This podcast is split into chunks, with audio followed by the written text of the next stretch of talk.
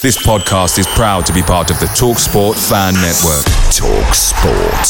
Powered by fans.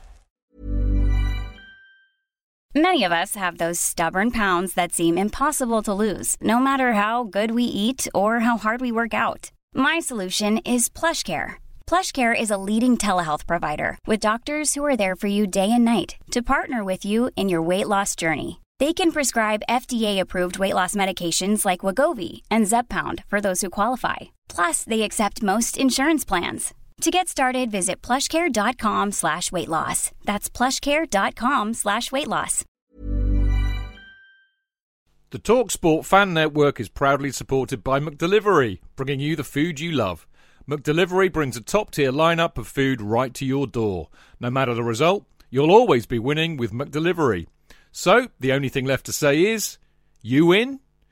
Order now on the McDonald's app, and you can also get rewards points delivered too, so that ordering today means some tasty rewards for tomorrow.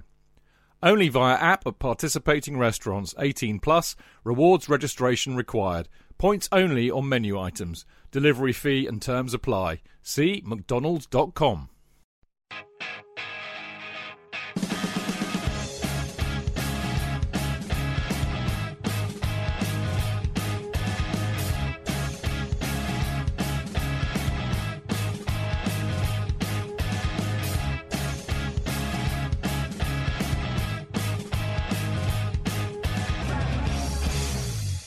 Welcome to the Chelsea Fancast, fueled by Guinness, powered by celery, the show that is down but not out. Uh, now, with Chelsea supposed to be visiting Anfield last weekend, at least we can be grateful that the postponement of the season has spared us from having to give the Scousers a guard of honour.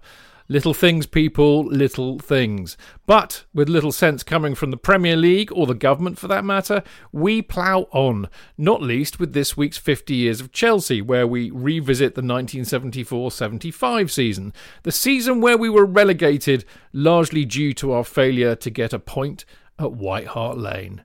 Mm. Uh, that just shows you how bad it was, really. But proof, if proof were needed, that while things might be bad at the moment, they surely can't be as bad as they were back in April nineteen seventy-five. Down, down, deeper and down. Chelsea Fancast number five hundred four. And the, the, there is a reference there, you see, J K, to Status Quo. Deep Down, Down, Deeper and Down, which was number one in nineteen seventy-four. Did you know that? I've never heard of them. Down, down, deeper and down, da da da da da, down, deeper and down, da da da da. Best bit when they went, get down, da da da da. Yes.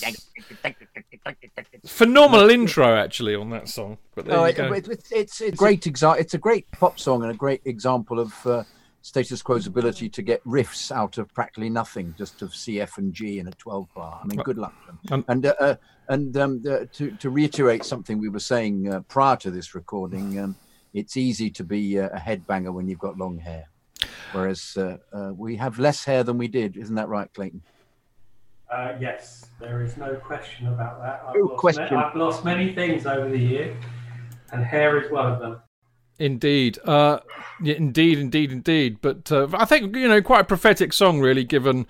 given what happened to us that season. But there you go. Anyway, uh, Clayton, how are you, dear boy? Lovely to throw this upon you as a nice surprise, as I often do.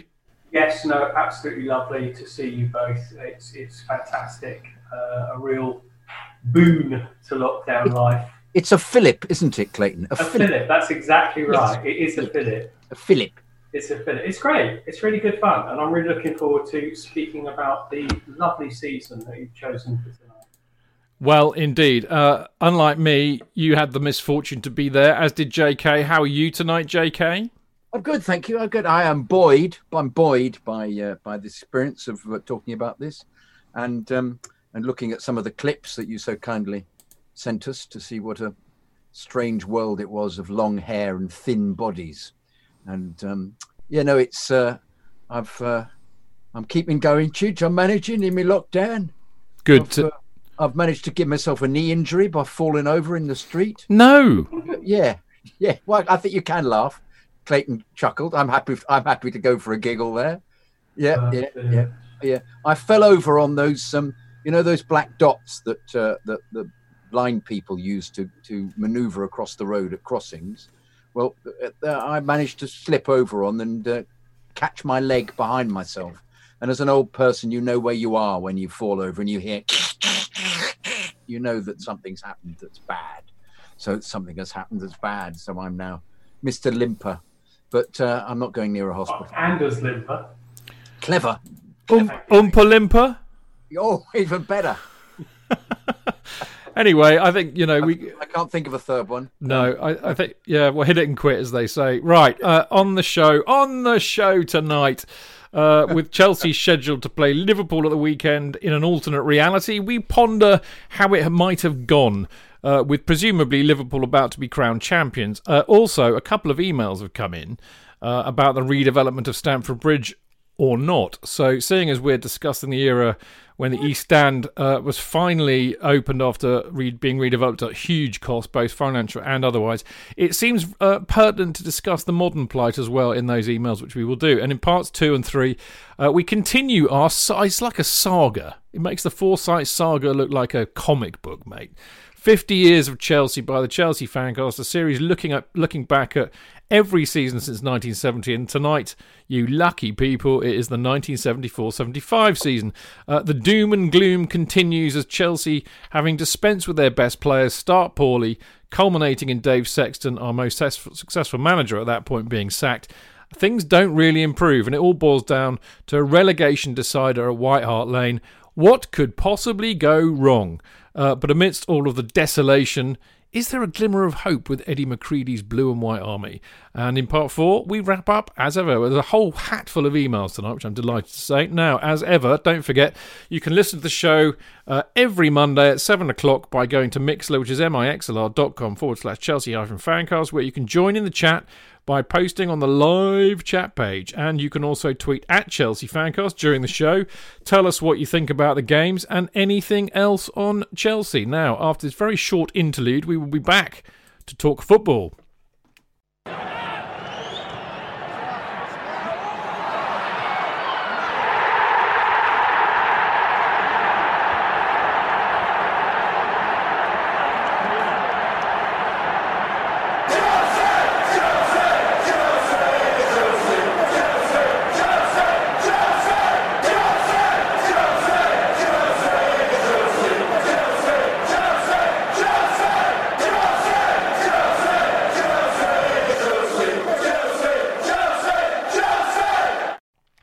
Uh, right, I mean, you know, I, I tell you, I tell you what, I'm I'm so sick to death of, of talking about what the Premier League have done, haven't done, are planning to do, are stupid enough to do, I, and I'm just I've had enough of it. So I refuse to talk about it, even though I know that the government's kind of decreed that they're allowed to play behind closed doors from June the first. But I mean, that's so well, that's contingent on about a million things anyway. So I'm buggered if I'm going to discuss it. But Jonathan. I just wanted to say, what about this this F A uh, directive that the season will be completed? That they've made this directive only a few hours ago. Yeah, but they have no power over the Premier League, so they they can say we're going to make the sky blue and we decree it thus, no, and nobody's going to be able to do anything about it. Aren't they the arbiters of the uh, uh, of all the competitions? So they've got they not the Premier League. Irrelevant, irrelevant, completely irrelevant. Oh, so no, but they're talking, aren't they? Talking about the um, the Championship. Yeah, so yeah. What, what so?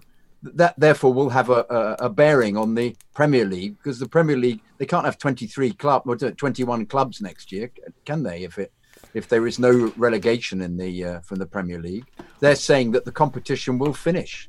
Well, you, this season will end. The F A are saying. Yeah, well, the, so the F A come into huge clash. So why why make this statement? Is there some kind of one-upmanship going on here? Politics, they, no they, doubt. They're just rattling a saber for when they haven't got one. Is yeah, that what uh, it is. I mean, they have no power over the Premier League, really, whatsoever. I mean, obviously, they make the rules, the laws of the game, but they can't tell the but Premier League what, what they're to doing, do. Chidge, aren't they adhering that? Isn't there a, a constitutional law there somewhere about how competitions will, seasons will be finished, regardless of what happens? Is this not the power that they've got in this instance? Do you know what? I haven't read read it, so I'm I'm absolutely going off at half-cock, but my presumption would be if the Premier League... you know, run the Premier League competition, there's absolutely bugger all that the F A can do because they don't have any jurisdiction over them. Why don't we talk to our resident lawyer? That's you. I, I don't know what the relationship is between the F A and the Premier League, to be perfectly honest. I've never really cared, and I still don't care. I just think the whole thing is, is vile. I really do. Um, I, but, you know, the, the, the only thing I can think that I, I if, if they want to complete this season, and I don't really don't think it's financially viable, is that we start it again next March, where we finish. Yeah. Finish off the season in March next year. Yeah. And if they want to, if things change and it becomes safer, then they can have a series of friendlies, or they can finish the F A Cup or whatever. But just just park it. I mean, I know financially it's probably suicide. Yeah, well, so just, clubs will go under, surely. Yeah, that's well, the trouble, isn't they, it? They, they may do, they may do, but it depends if, if you can get a series of, I don't know, mini tournaments going and, to, and then start the season again next March. Because the fact is, you know, I don't know how many poor souls lost their lives today, but whilst people are losing their lives in their hundreds, you can't, any any good consciousness, you can't think about bringing back football. No. Who cares? Yeah. Who cares? I mean, I, I, I agree completely, but there Me are large too. numbers of people out there who think otherwise, I'm afraid. Well, you no, know, I mean, I, when you say there's large numbers, if you ask through the ignorance. average man slash woman in the street whether they'd like football to start again, everybody's going to say yes. Because you want, you know, so bored, everybody wants to watch some live sport, and that's absolutely fine. I completely understand that, I completely sympathise. But so many things have to be in place before we can do that. The people who are pressing for it are the Premier League, because they don't want to lose the T V money. The T V companies would love it. But, you know, there, there is no thought for the players, the people who've got to man the stadium. And I don't care what anybody says, if the Premier League gets back and Liverpool are on the verge of winning the Premier League, whatever stadium that is being played at, you will get Hundreds, hundreds of thousands, thousands of people congregating, congregate outside that stadium, and I don't care what anybody says. And I, and I, and I think even if there's just like normal Premier League games, there will be people who will mill outside. But I think you'd actually have running battles with the police, because the police will attempt to uh, disperse the crowds, and there'll be people insisting that they're distancing, or it doesn't matter, or I can't catch it on on ignorance. There's still so much ignorance around yeah. there. around around this whole process. There's social dist- social distancing has become is a joke. I wander around in in, in my mask in fear if I go out, so uh, you know yeah it's really, I mean, look, the reality is uh, it's a bugger's muddle, we all know that. I, I, I, oh, I, I a, bugger, a bugger's muddle, muddle. Do you know what? Expression. I'd love to know what a bugger's muddle is, actually. I, sh- I should. It's I should... a muddle of buggers. Well, yes, but I should stop using these aphorisms until I really know what they mean. It's one of your dad's, isn't it? What are you trying to say?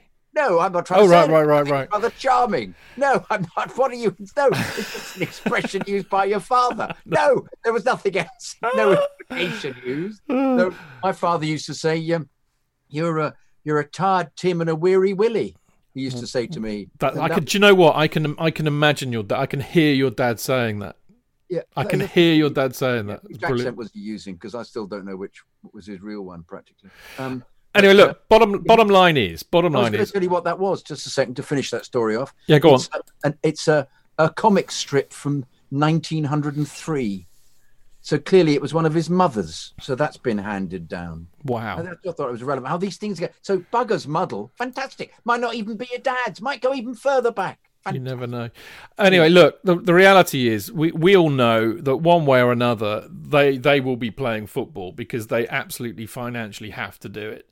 Um, my my belief is that it will be behind closed doors, but but also it'll co- sorry get them so much money just playing football, even a few all the games, because yeah. millions and millions of people will watch, more than ever will watch. Well, so, so from an advertising revenue point of view, it is like it's like the Super Bowl. Well, it, it'll will be yeah, but it, to the Super Bowl. It will only get them back to where where they were. Bear in mind, because they're still going to be losing a lot of revenue from people not being at the matches, but it will it will no doubt I, ha- I have no doubt it will keep them, you know, certainly Premier League clubs, it will hopefully keep them going, because financially they're they're at real jeopardy, which is uh, you know we, we can sit here all being quite pious about it, but there's a real threat to the game which is, I think, existential. Um, nevertheless, um, as I said, we were going to be playing Liverpool this weekend, and uh, it kind of got my mind racing to what, what an utter horror that might have been, um, on the basis, of course, that it, it's pretty...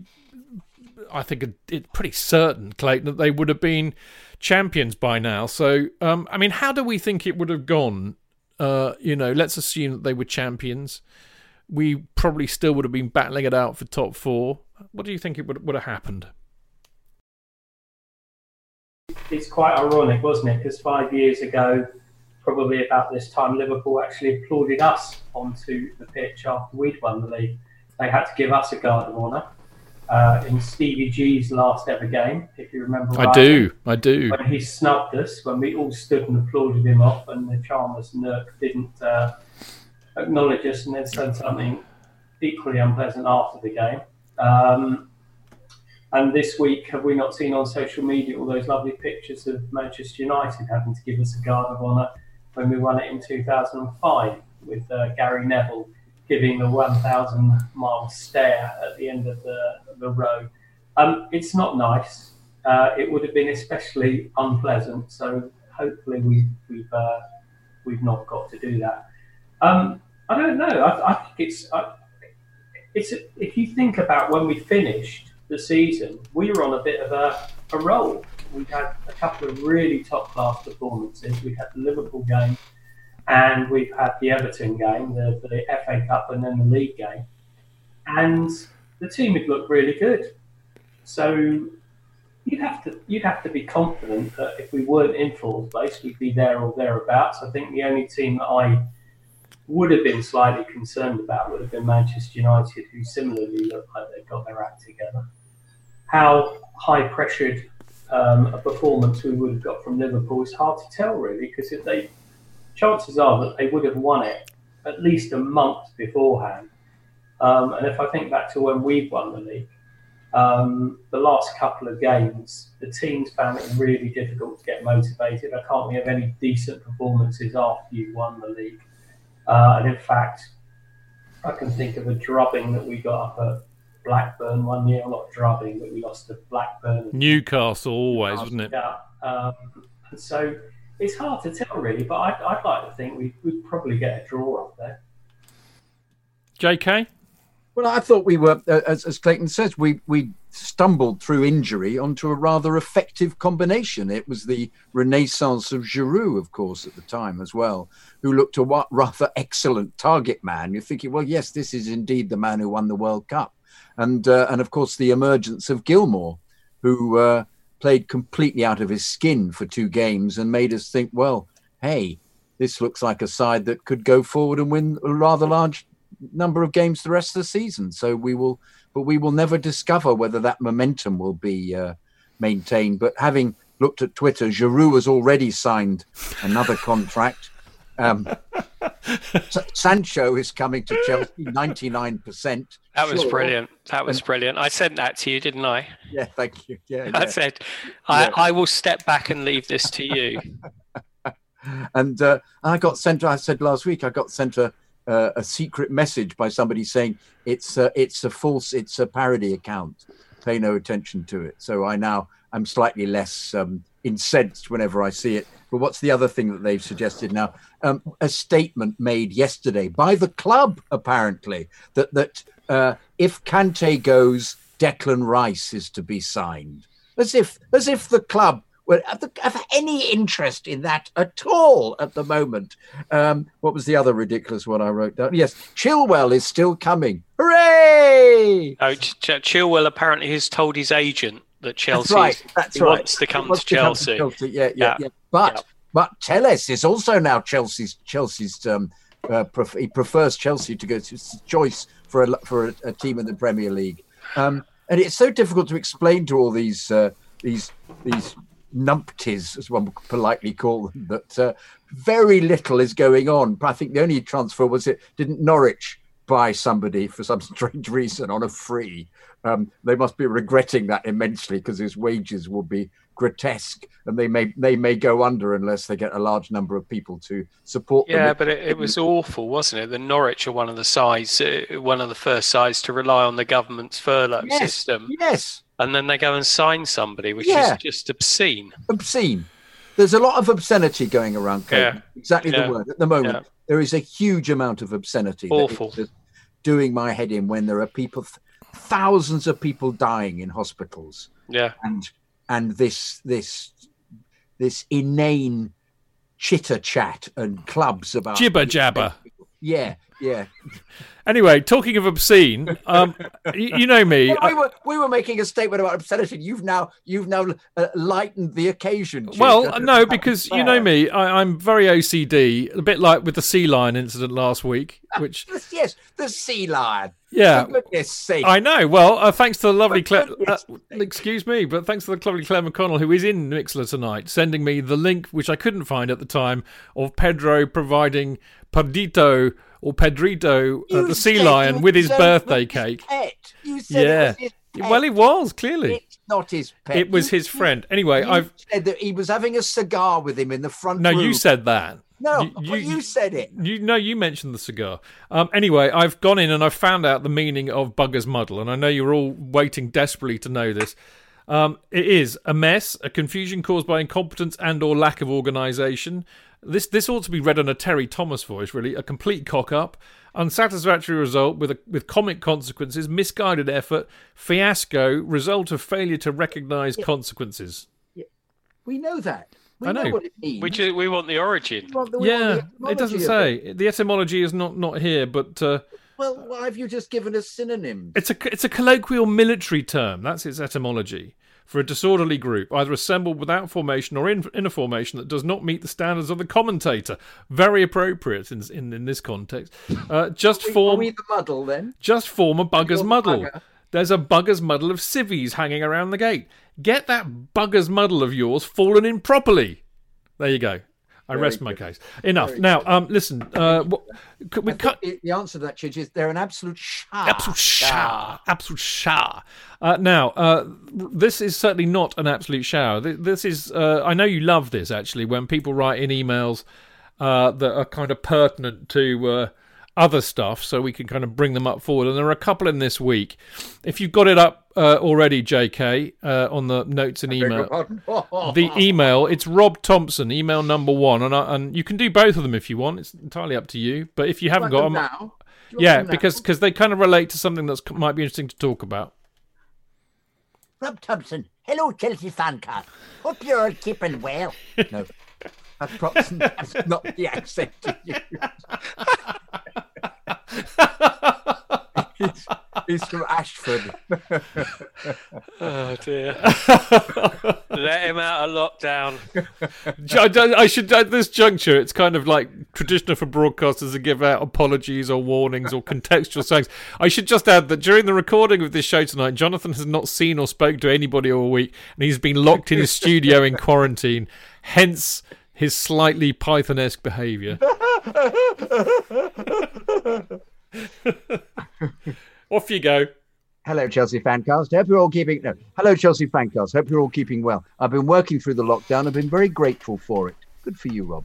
Thank you for keeping the pod going during this strange time. No problem. I'm really enjoying the historical stuff, just as well. Now is a great time to look back and reflect. What are your opinions on the proposed expansion of Stamford Bridge? The plan seems to have been shelved for now. I'm hoping the club have a bit of a rethink. Personally, I don't see the need for a sixty thousand seater stadium. I perfectly understand the reason for wanting the redevelopment of the ground. The club are looking to increase their matchday revenue from the corporates to compete with other clubs. I was wondering if the club had properly looked at other less ambitious options.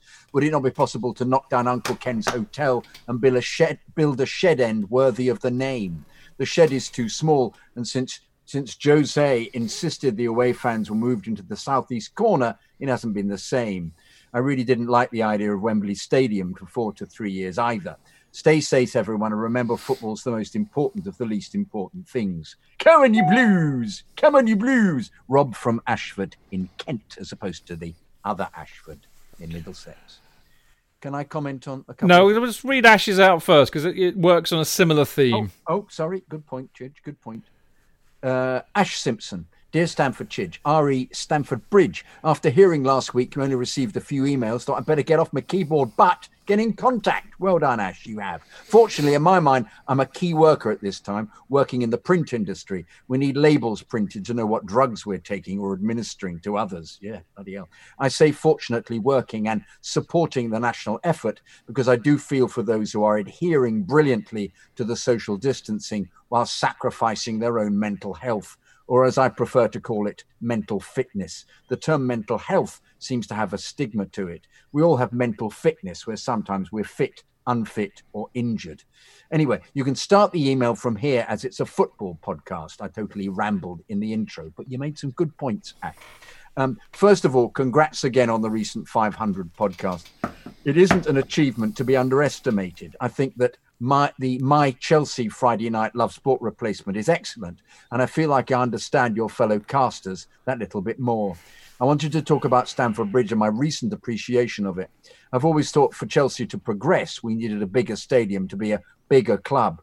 The recent situation of no football has made me realise it doesn't matter the size of the club or the success of it. It's, if it's your club, it's your club. And to, and, to mat- and no matter the size of the stadium or success, that affection doesn't change.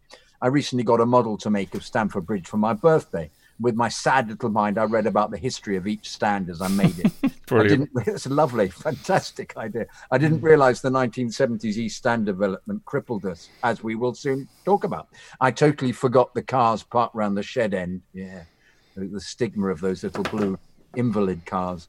My first visit to Stamford Bridge was for Steve Clark's testimonial in ninety-six, when the West Stand was rubble. I can only remember the parked cars from watching my cousin's lent V H S of the eighty-eight eighty-nine promotion season when I was young. I've been rewatching some season reviews from the late eighties and early nineties on YouTube. Want to know why the seats in the East Stand not blue? Very good point. The beauty of the stadium is it isn't some perfect bowl with sixty thousand people. It's a stadium that has evolved over one hundred forty plus years and has plenty of history. If we, or should I say the club, really desire five thousand or ten thousand more seats, then can't the shed end not get redeveloped and the Chelsea Village gets dismantled behind it? Of course, this would need to be done all without removing the original shed memorial wall. Making this stand taller wouldn't infringe on the protected views of Saint Paul's, would it? During the redevelopment, we wouldn't have to leave the stadium. Most importantly, with only one stand redeveloped, we wouldn't lose some of our identity like those North London mobs have lost during their stadium transfers. As only being an, an, an an addition to the cast since two thousand eighteen and a one-time emailer prior to this, I'd love to hear your views, or is that an addict, I should say, to the cast? Well, uh, I'd love to hear your views on Stamford Bridge. Is it actually a modern classic as other stadiums are slowly being replaced around the country? Keep up the good work. Ash Simpson from Bury Saint Edmunds. Interesting points. Uh, interesting points there by both Rob and Ash. Um, Clayton, where do you where do you stand on, I mean, first of all, what do you think of those two emails, and secondly, where do you stand on the issue? I think, which I think is, you know, should we stick should we stick or twist on Stamford Bridge? Um, okay, so first off, both excellent emails, and thanks to both of you. Um, and sorry for Jonathan's completely inexplicable Irish introduction to the first of them, however funny it was. Um, they they both said two, they both said the same thing um, about one, how big a stadium do we need, and wouldn't it be possible to demolish the hotel and um, have a huge stand where the shed is? I think that the main problem with that, and I, I the, the one thing I would say more than anything else, is I'm sure that our beloved owner, when he was looking at um, redeveloping the stadium, got a complete and utter view on every single possibility. Um, so I would imagine that what was proposed was the best possible um, option going forward. I think the, the biggest problem that we've got with the stadium is probably the East Stand, because it's now so out of date and so rickety in its own sort of concrete way. Um, it's illegal, isn't it, Clayton? The raking's too high. Yeah, yeah and, and, and the point is that because of its closeness to the railway tracks, there's absolutely no way that you can redevelop that stand by unless you actually redevelop the whole stadium. So I think the, the club have got no option. Do we need a sixty thousand stadium? Probably not. fifty, fifty-five would be plenty. Um, I, I do. I, I have to say that, that when it was proposed that we might be going to Wembley for three to four years, the, the whole thought of that just filled me with complete and utter horror. Um, because I just, I mean, obviously it's a long time. And I think on the basis that we're not going to see any live football for at least a year, if the, if the stadium is to be redeveloped, then it may actually be even longer than that um, by the time we, we get our new stadium. At least I'll be able to get senior citizen uh, tickets by the time that happens. But no, I mean, listen, uh, the, the plans that we saw and everything looked absolutely fantastic. Um, and it would be, it would just be beyond my comprehension um, to be in a, a fantastic stadium like that. But I, I think the reality is, with what's happening in the world at the moment, I think that is probably very, very low down on the list of, of, of things, and certainly in priorities. So I can't see it happening anytime soon. J K? Um, just to clear up a couple of things, um, uh, I, I'm, I'm, I thought we'd, we'd sort of discussed this before. Actually, perhaps you guys missed the program. In fact, that we we did it, the show that we did. The the um, the difficulty of building, uh, of demolishing the hotels and building uh, the shed end, is the uh, the right to light of all the people behind who live. No, that that was sorted out. It. That was sorted out. Are you sure? Yeah. They yep. they reached what they what they did was that they C P O'd the um, house next door, as the council is entitled to do, and they were taken to court, and then uh, Chelsea came to a settlement with them. Well, then what about what about the fact that if you wanted to make the stand higher, you've got to build the foundation under the into the into that area. You can't therefore make the stand higher at the shed. Well, I think if you think about the height of the shed at the moment, yeah, that basically is the right that that is the light that that get that they get at the moment, and therefore, if it's basically that light's all blanked out for anybody who's affected. So you'd have to think if they went higher, it's not actually going to make that much difference. No, but I thought it was the combination of the two, if that's the case, if the light isn't the case. But the other one was the fact that to build the foundation for, because it's like looking at the Liverpool yep. stand that they built, they had to demolish. They bought all the houses the other side of that bit. All the away fans always walked down to get out. Um, they uh, they had um, uh, they, they they bought all those houses and then demolished them to put the, yep. the foundation for the whatever. You know, I'm not an architect, I don't understand the. the angles, the cantilever, whatever it is. So I was told that the you couldn't build further out to, to make the shed any higher, or even make it change it, because you'd have to change the foundation. And the foundation would go into all those studios that are just behind the shed end. Okay. Yeah, all right. It may well that may well be that was that what may, I was told. Yeah, that may that that may well be true, but I think the the bigger issue is, I mean, there are all sorts of alternatives, aren't there? I mean, I, I mean, you know, I don't know about the engineering issues, but I'm sure that, that that's a salient point, J K. But the biggest point that we still have, which nobody seems to grab hold of, is that the biggest issue we have is the access and egress, and we are already at capacity. Yes. I mean, it, it, this staggers me, given that, you know, we used to have seventy, eighty thousand people walking out of Stamford Bridge in, in the thirties and the in the fifties. But obviously rules on that have changed, and, and we are absolutely at the max for that, at the capacity we have now. So if we're going to increase the capacity at all, whether it be knocking the shed down and building a, a one-tier stand, whether we could or not, I don't know, or, or knocking the east stand down or whatever, or even building the, the what I think is an undersized Matthew Harding end as well. I think that's too low. But it will increase the capacity, and we can't, because we're not allowed to have that many people coming out unless we can have an, ax- an egress point north of the stadium, which, of course, was the idea to build over the railway line and have an access or an egress point into Fulham Broadway Station.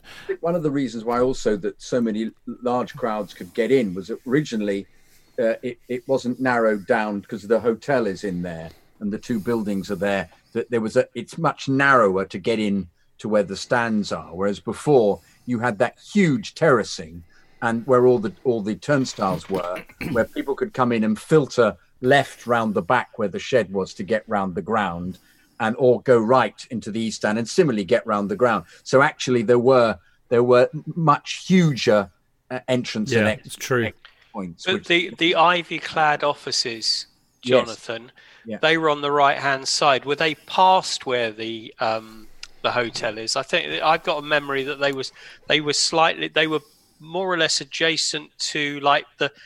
They were just before the old East Stand started, weren't they? Yeah, yeah, but then there, were, there was a bizarre bit of greenery on the back yeah, of yeah. the, with bushes in it.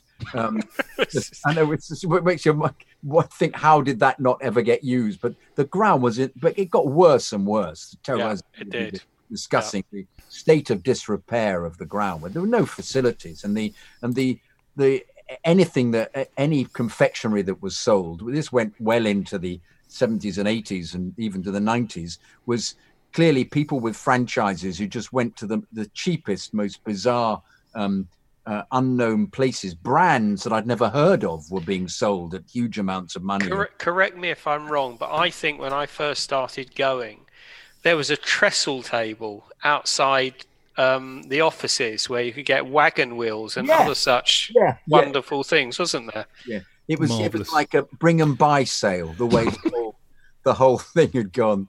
So, uh, um, yes, Chidge. Um, no, I just, just was giving you the let, let's wrap this part up yeah, thing because yeah, we've yeah. already done forty minutes. But I just wanted to say, in, in you know, just to kind of, I think, really touch on what uh, Rob from Ireland was saying. Sorry, from uh, Ashford in Kent was saying. Well, it could, of course, be Surrey, couldn't it? Yeah, but I, I have a sense that that. The cathedral of football that that were in the plans, I don't think that's ever going to happen. And I think actually what's happened with the coronavirus kicking football in the teeth financially will be the final nail in that coffin, even if that hadn't... I mean, you know, I think that may have been the case beforehand, actually, but I think this will certainly make that the case. So I think Chelsea will do one of two things. They'll either stay as we are or, or they will try and build a new stadium somewhere else, uh, which would be just... reprehensible from my point of view. I, I'm warming to Rob's idea. I, I like that stadium. I think it's unique. Um, you know, I, I would be. I, I I don't have a problem if it if it doesn't get rebuilt. I like it, and I'd be happy if it stayed. But then I'm in my fifties and I grew up with it, and you know, I'm I do accept that that might be you know a minority view, but I, I'm you know that's how I feel.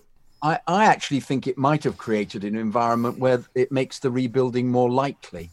Really? Why? Because I, yeah, think... I, I know where Jonathan's coming from. If, okay. If you think okay. of a depressed economy, yeah.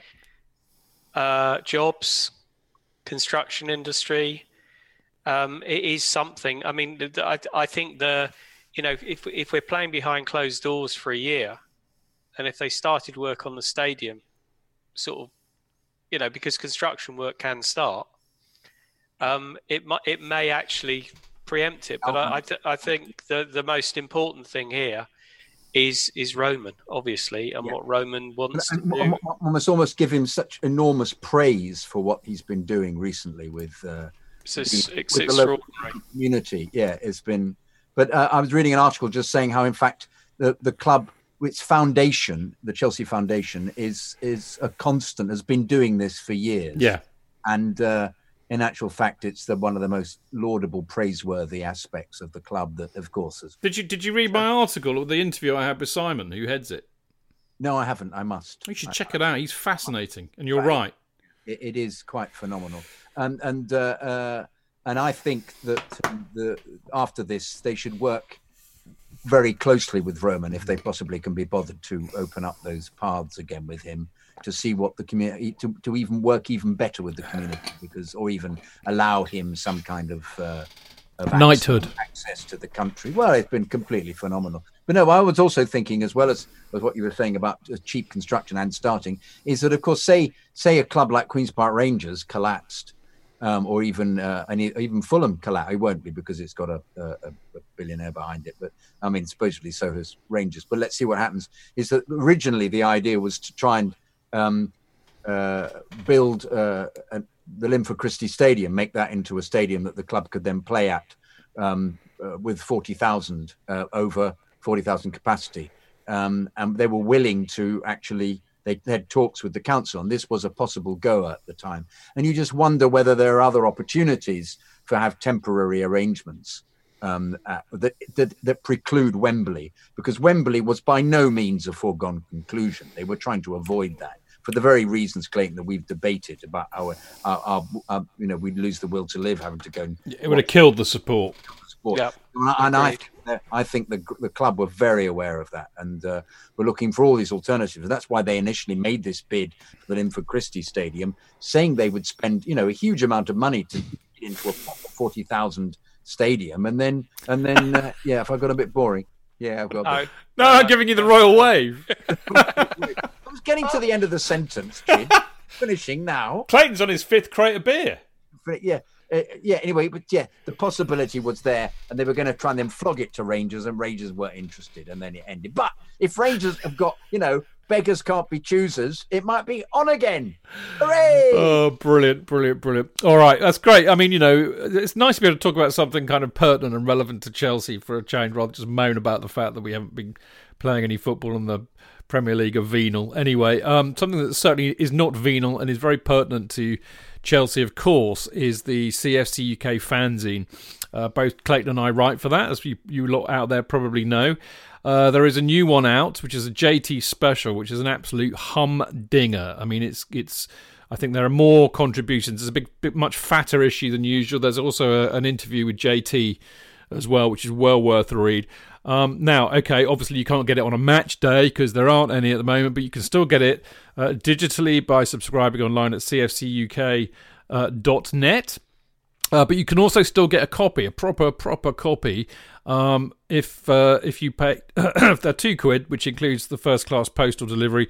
And what you have to do is send your uh, email address or postal address via email Uh, and pay via PayPal, PayPal to cfcuk at gate seventeen dot co dot uk.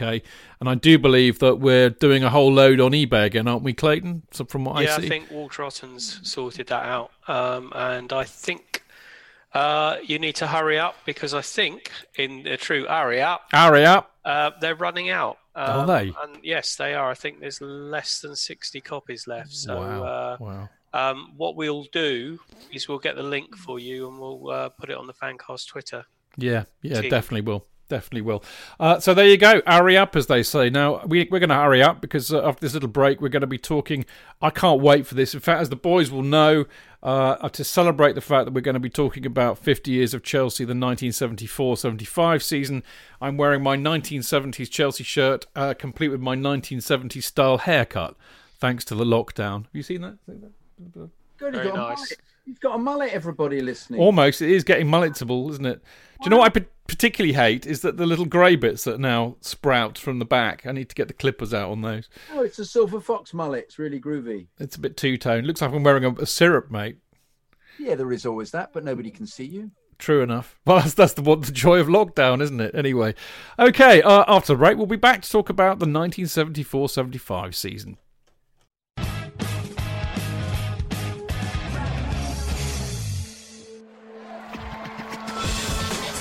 Fans, real opinions. I'm Jason Cundy, and you're listening to Chidge and the Boys on the Chelsea Football Fancast. Total nutters and proper Chelsea. football fancast dot com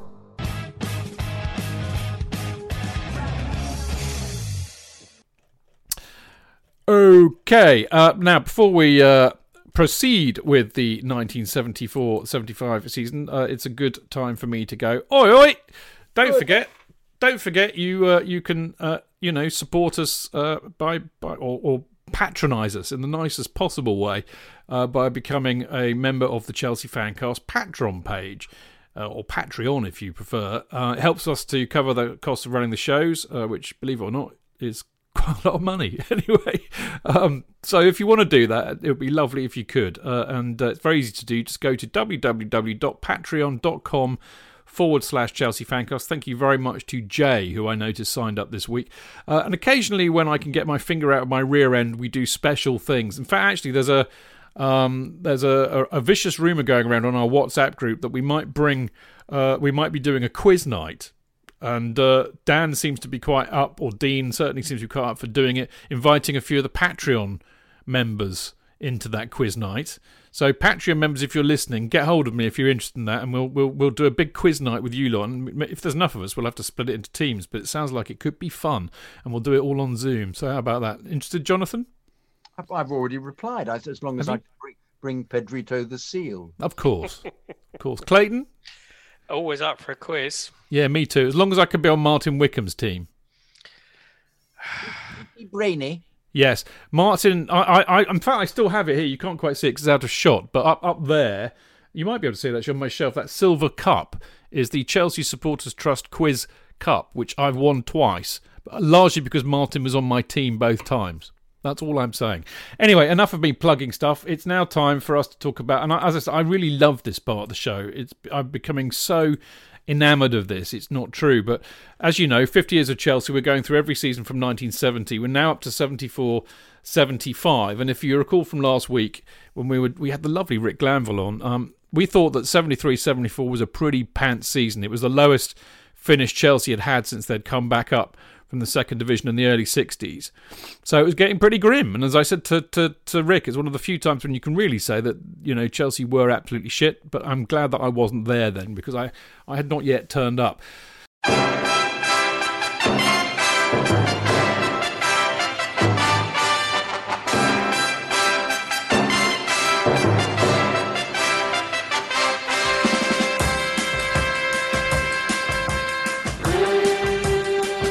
So the uh, the big news for seventy-four seventy-five really was that uh, David Webb uh, had gone to Q P R by this stage. Uh, Ozzy and, and, and Alan Hudson had already gone. David Hay had signed from Celtic uh, after Scotland had actually distinguished themselves at the nineteen seventy-four World Cup finals, where they, I think, uh, they drew. They drew nil-nil with Brazil, uh, and they, they drew all of their games, so they're undefeated and they still won out. But they were impressive at the seventy-four. That's because they drew with Zaire. That's right. They that's right with that. Yeah. And who else did they play? Yugoslavia. I can't remember, but I, I don't know. If they, they mostly were nil-nil games. They were. But anyway, getting David Hay from Celtic was was really quite impressive. We paid over two hundred grand for him, which, remember, at the time the club had absolutely no money because the East End cost so much money. The other signing, and this really interested me when I read Tim's book, was we signed John Sissons as a winger. Um, now, John Sissons turned out to be the last player Chelsea spent any money on for four years. And, of course, this has a lot to do with the other thing that happened uh, in the summer before we kicked off, which was the East End was finally finished. Um, now, of course, the first game was was at uh, was against Carlisle, which we lost to two nil, as we know. But before before we get into what happened and stuff in the early part of the season... You two, were you, were you? Did you? Did you make the Carlisle game, the first game of the season? Jonathan did. Were you yeah. there, Clayton? Yes, I was. All right. So what? What? Uh, I'll ask you first, Clayton. What was your impression? You, you know, you walk into Stamford Bridge, and for the first time, this bloody great big white elephant of a stand was finished. So what were your first impressions? Okay. So what you got to remember is that the first day of any season, you are filled with hope. You're filled with wonderment. You're back at you're back at new football season, and you are always hopeful. Walked in. It was a very sunny day from memory, and um, I was standing in the shed. The East Stand was to my right hand side. I was on the right hand side of the shed. I was very excited, signing David Hay, who was the club record signing at the time, and we were playing a newly promoted team. What could possibly, possibly go wrong on the opening of our new stand? It was, as they say in the classics, proper Chelsea. It really was, wasn't it? ninety it really seconds. Was. ninety seconds. Yeah. Bill Green of Carlisle opened the scoring. Dreadful goal to concede. Really awful. My all-time hero, having watched the two goals and the very... Um, kindly provided link to the YouTube. I was horrified because he was at fault with probably both of them, Mister Bonetti. Yeah. But the first one, possibly mix up with the defenders. The second one, he sort of, I don't know, it was a complete freak, the second one, but um, he didn't cover himself in glory. Jonathan, what what were your were you you were still sitting in the in the benches, were you, at this stage, or did you move to the East Stand? I think we moved to the East Stand. I think we were. Um, were you in the executive club? No, I my my father's ticket from the seat. He decided that that was too expensive. Two pounds so, fifty. So uh, no. So well, no, sixty-five pound the season tickets there. Yeah, he had a season ticket in the um, the upper tier, uh, in the front row. I was right about that, so I could um, chai-ike and still be heard. And uh, I remember subsequently taking a girl with me. And um, what if he had two? He, he, one season, he very beautifully was doing quite well, and he bought me a ticket to sit next to him. And then he rarely went, so I used to try and take girlfriends and uh, um, the girl I was going out to see if they were interested in football. And I remember unbelievably fortuitously once the ball being um, kicked towards us in the upper tier, and I and it was heading. It was a shot, was it? It was a shot, yes. And I, I was. Uh, And it was heading towards this girl's head. And uh, I rather beautifully, in true wicket-keeping style, just went, poof, and for anybody at home, I'm miming this in front of Clayton and Chidge, and just caught the ball beautifully and then just threw it back onto the pitch. Nonchalantly. Nonchalantly, yeah. Thinking, God, bloody hell. Was it, was it a shot from one of our strikers? Yes. Probably was, yes, then. But, um, but yeah, no, I, I, if I remember rightly, because we'd spent the last few years in the while it was being built in the West Stand, we were sort of put there temporarily. And because um, I used to sit, and that's when I, I started sitting with Jonathan Perez, um, who was um, uh, one of our, our, our excellent listeners who uh, I, I see occasionally um, when he comes over from Israel. And um, he uh, he sat with his sister, Deborah, and um, and the da- and their dad, who was fantastic, and all great Chelsea fans. Um, Uh, in the uh, as I said in the upper t- upper uh, the upper tier, and it was a great view. And I then, but I coveted the middle seats from the in the executive area just because they seemed to be so much nearer to the pitch, which they were subsequently when I sat there. Um, but yeah, it was about sixty-five quid, I think, Chidge. I think. Well, I mean, you know, I'll be very honest with you. I mean, I, I toddled up to, to Stamford Bridge a couple of years later, didn't I? By accident, really, to see that semi-final, the F A Cup semi-final between Southampton and Palace, and I, I, I, I swear to God, I, it was the East Stand that, that brought me back. Many years later, I fell in love with Chelsea because I just thought this thing, it looked like a spaceship had landed. It was so out of kilter and out of context with the rest of the ground. It was and so it just surprisingly unfinished, though. That was the problem. There were so many things that short, short, yeah.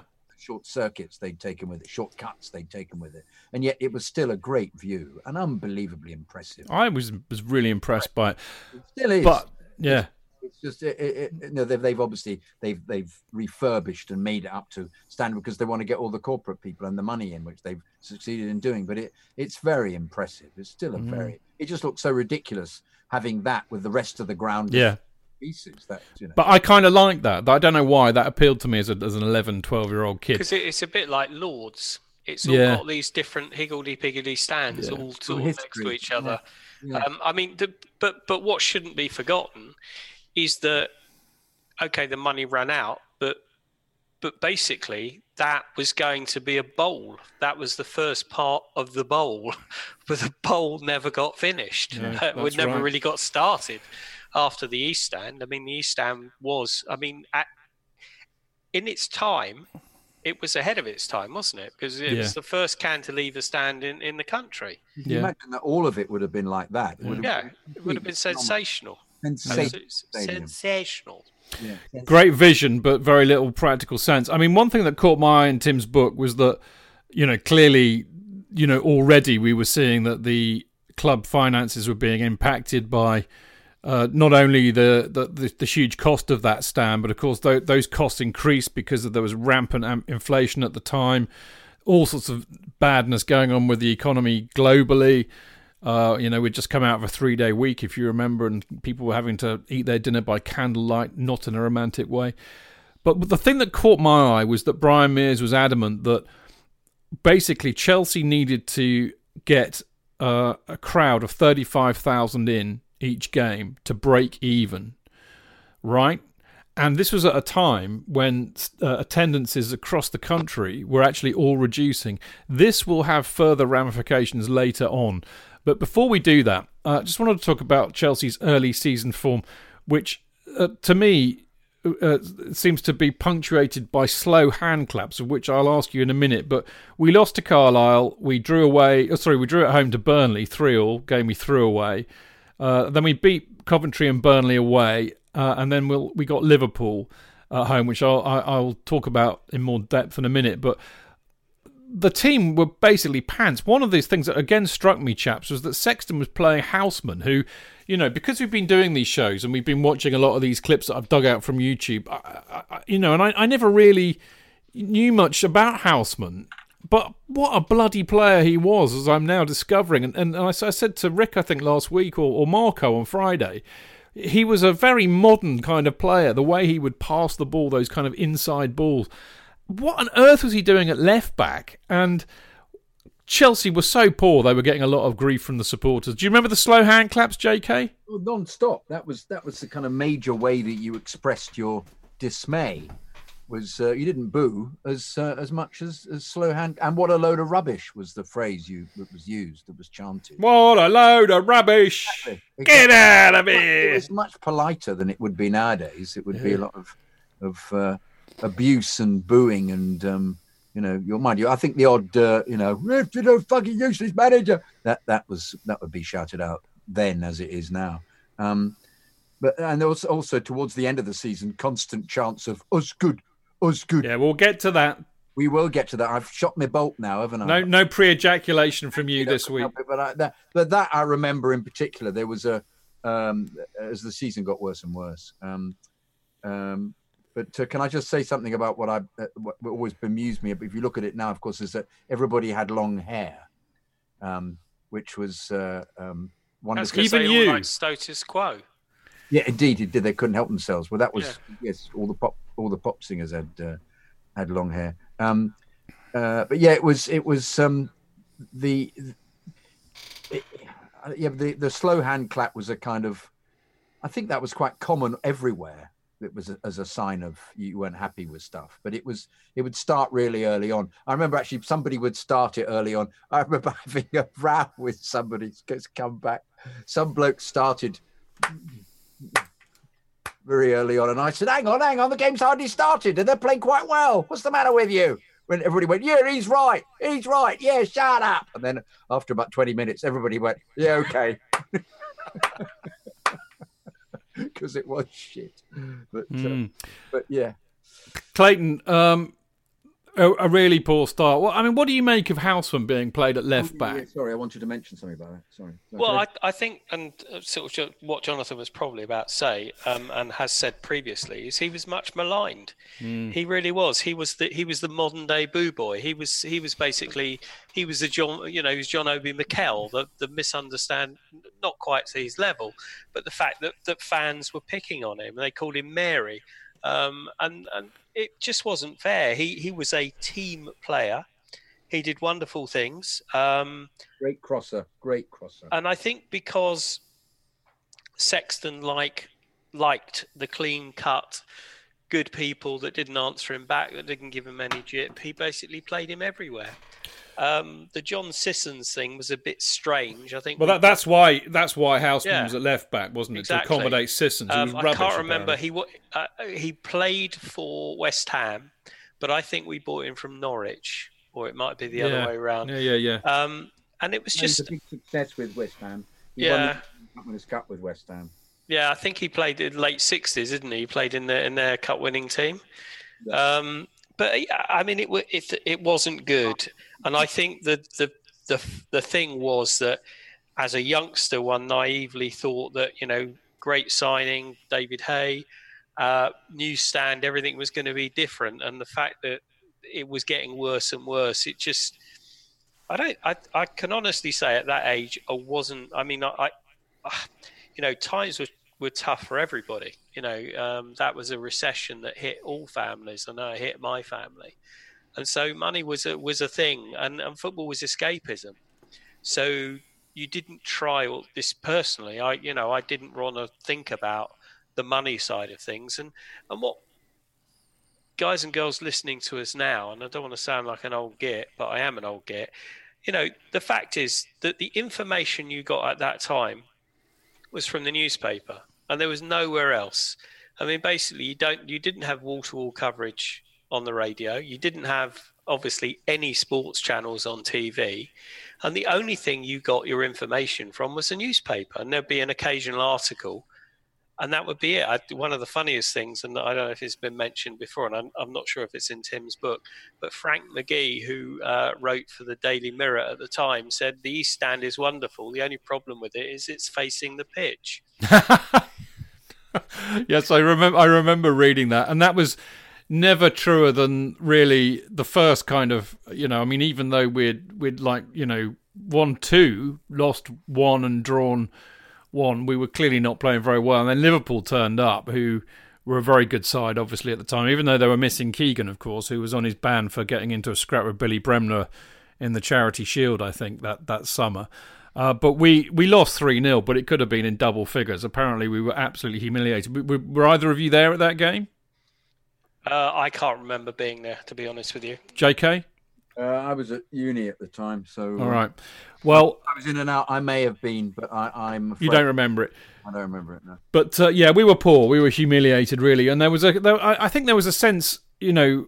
I, because, you know, as ever with Chelsea, Mears and the press and everybody was saying, oh, you know, Chelsea have got a great squad and they can challenge for the title again this year. I mean, they must have been smoking something. But really there was a sense that that was the match that showed number one. In fact, there's a lovely phrase in, in Tim's book that that was the day the dream died. In other words, this dream of having a, uh, you know, the stadium rebuilt completely like the East Stand, Uh, challenging for titles, having great players on the pitch, being this kind of great fancy, entertaining, you know, sixty, sorry, uh, you know, Chelsea kind of side of the area and everything else.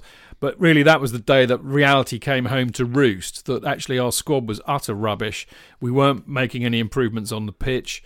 Uh, it was the dying days of the Sexton regime and there was absolutely no money because the East Stand had, had crippled it. But there was another thing that really caught my eye, which again seemed to epitomise what happened in the Liverpool match.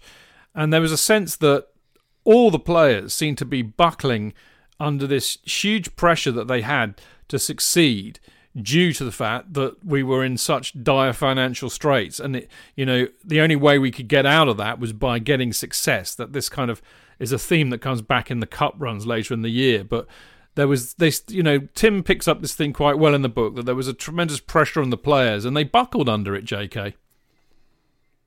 Well, yeah, I, I always, I, I was at the Chelsea-Liverpool game. I realised I was, I hadn't got, I, I, I always, I always think that was the presumption there that that was the, the writing was on the wall. I thought it was too soon. And as Clayton was saying, you always have that presumption that the, the season will somehow kickstart its way. Because it also, there wasn't an era where if you started badly, um, you, you were unlikely to win the title. Because yeah. Um, it, it was it was too. Well, Derby ended up winning it, didn't they? Yeah, yeah. And so there was still that thought that they'd keep going and they weren't fit enough and whatever.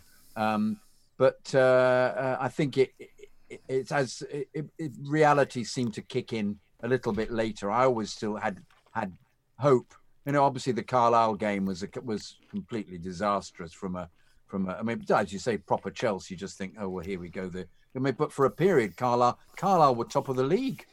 For, Carlisle, uh, Carlisle won their first three games. Yeah, yeah, yeah. As a consequence, they were being heralded as um, as the great new team. And then, who would have thought that by the end of the season they'd be relegated? Well, normal fact. Well, um, un- unlike Chelsea, who you know, going beyond the Liverpool match, basically we uh, we we didn't win a home match for our first quite a few matches. We then went on a horrible run. We lost uh, away to Ipswich, who ended up being title challengers that season. We got absolutely thumped by Derby four one away. They ended up winning the title. And then we had a next home match on September the twenty-eighth where we played Wolves, Wolverhampton Wanderers. And we lost one nil. And, and apparently, I mean, you know, I, I was going to say, apparently, according to those who were there, you, you both may have been there. But apparently, for, again, judging from Tim's book, we were absolutely awful. And that's when really people started giving it Sexton out. Do you remember that, boys? I, I do remember that game. And the reason why I remember that game was it was without doubt. And how long had I been going for regularly? Only about three, four years. It was without doubt the worst game of football I'd ever seen. Yeah, that's what people were saying. Absolutely. It was just dreadful. And, and we managed to lose and it was just awful. It, I just couldn't. I was standing in the middle of the shed. I, I can't remember whether it was a midweek or a Saturday game, but it was raining, and it was just, you just felt so low. And I, I think, as you say, that was like the third defeat on the bounce. Uh, we hadn't won at home since, or had we won at home? Well, we yet? we beat Newport in the League Cup, but yeah, not but in the league. Yeah, we hadn't won a league game at home, had we? By no, then? no. And it was just beginning to. You were thinking, "Oh my word!" And I think the the, the reality was dawning on us as to exactly how bad we were. Um, and I was, yeah, I I think, I think I was bored. Witless. I think it'd gone beyond the despair of losing. I, it was just so poor. Jonathan? Um, I, well, I think by then I was uh, I was up at university, and um, you escaped it all. Yeah. No, I, I the, the ticket was still there. Whether my dad had gone and he'd ring me and just say it was appalling. Um, uh, but I, I, I think it was the season before had really.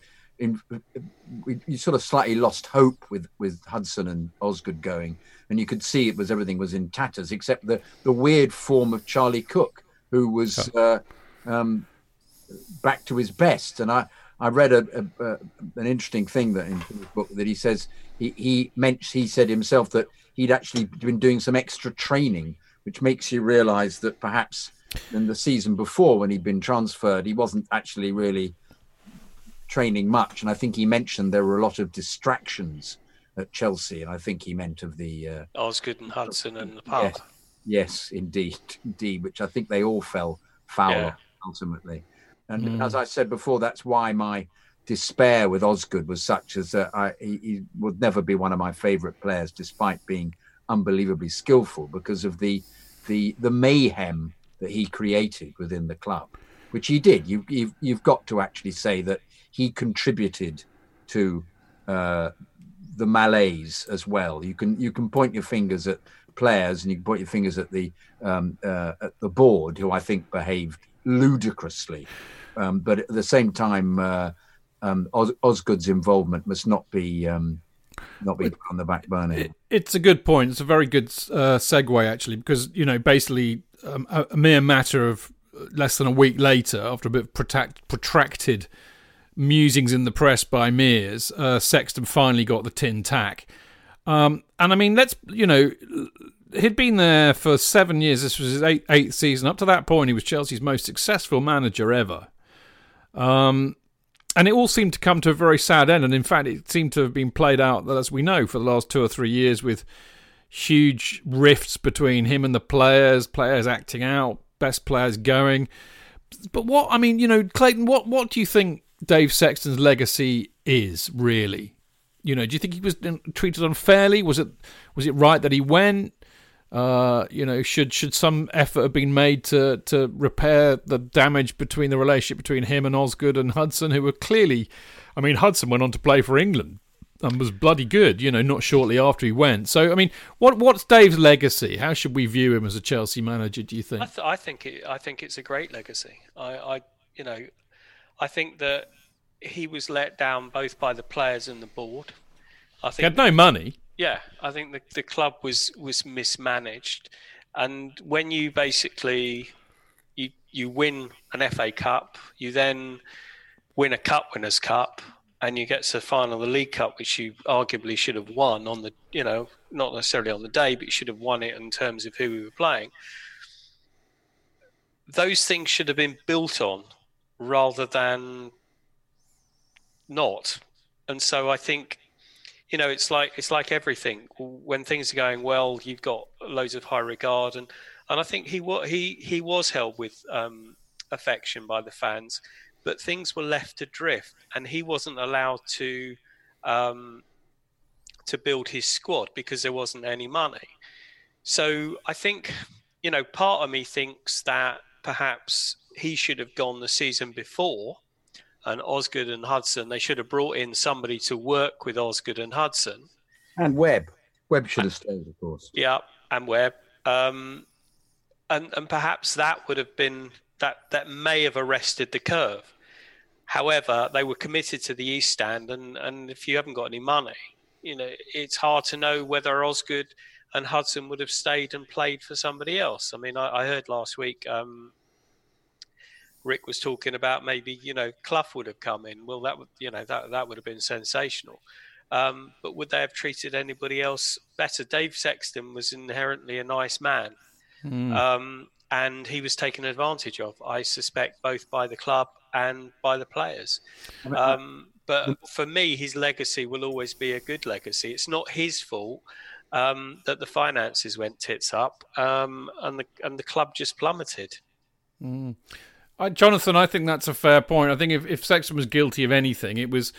You know, he wasn't a very good communicator or man manager, but I mean, we all know he was a fantastic coach. And I actually think that, you know, it, it, I think Clayton's right. I think, I mean, it's easy to say this with, with you know, nearly fifty years worth of hindsight, but actually the, be- the better option would have been to have rebuilt the team first and then think about the stadium, uh, because building that East Stand really killed it, because that just deprived Sexton of any funds necessary. And he needed to rebuild that team because they were already beginning to go past their peak in about seventy-one, seventy-two, weren't they? Well, they needed to do an, an aspect of uh, of investment in the team and in the ground. They should have been much more uh, on the case as regards um, the the time of the time that the stadium was being built as well. They should have put uh, uh, the the builders should have taken some of the responsibility, because it was a bad time to build, which I think they could have had written into their contracts. As it was, Chelsea just took absolute responsibility for deadlines and building, and when they missed out penalty clauses, didn't they, Chelsea?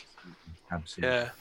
The ludicrous, the contracts that were drawn up were absurd, and I also don't understand why there wasn't any other investment when it became apparent that uh, they were having to channel player sales into paying off the interest. It was a strange setup. You wondered whether, even at this stage, there were some members of the board who perhaps had their eyes on selling the ground and making an enormous profit. It, it smacks of that to me, which of course began to unravel as the seasons, next few seasons went on, um, because it it it just um, it was like a bugger's muddle. No, it wasn't. It, it beggared belief. It did. The, yeah. the the the absolute idiocy, and I mean that some of the things that um, I remember that um, that Tim put in his book about how. Uh, there seemed to be competition between some of the board as to how lavish the spending could be from a, a social point of view, um, from a, uh, within their, the restaurants, because they, at some stage, the, the Chelsea restaurant was was unveiled to the general public, called imaginatively Chelsea's, which you know you think was was quite clever doing that. Whoever came up with that, and. Um, Uh, but I think the I think they had the opportunity, didn't they? The guy who put all the money into Palace came in and said, "I'm willing to give you a large amount of money if you'll have me on the board," and he was rejected. So um, the the complete lack of of planning, um, uh, foresight. Um, it, it it was if if ever a club was going to disintegrate, this was absolutely the right way to do it. Um, And, and also, I think the dilemma for Sexton was that he was a very, very um, free-thinking, uh, novel coach um, in an era where coaches just tended to get on with it and just say to the players, "Well, you know what to do. There's the pitch." Whereas he was, he'd go abroad and analyse other teams' ways of playing. And I think to go back to to Houseman, the reason that he played Houseman at left back was he was attempting to use him as an overlapping fullback in an era where.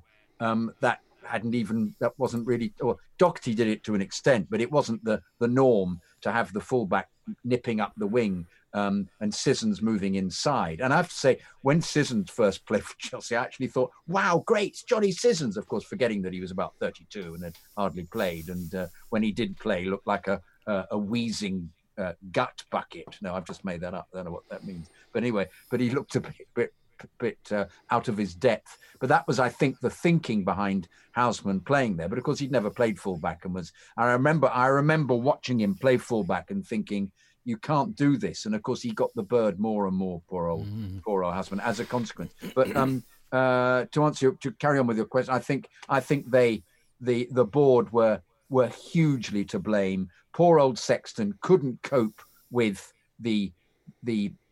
the personalities of the, in fact, the personalities of the Flair players were, were what he couldn't actually deal with that. He, he, because when he went to Queen's Park Rangers, of course, he had Stanley Bowles as a Flair player, and he was quite happy to see him play, as well as having a balance. He had Thomas on the wing for Queen's Park Rangers as well. He was a fantastic player. And I have to say that I um, hate to, hate to admit it, I watched Rangers several times in that season when they were uh, under Sexton, and they were terrific. And Sexton, having been at Chelsea, went to Rangers, and his tactics were absolutely superb, as they were a lot of the time. He's always trying to implement things, didn't have the players to do it. And I think actually the Weller situation, where it all fell apart, if we've discussed it before, discussed before, I think it was either Weller or Harris that had to go because of the, the fact that they'd had a big fight. And I think he was prone to trying to get rid of players because he couldn't deal with them. And I think at that stage, the club should actually have got a personality manager in and stopped it. And they should have bought,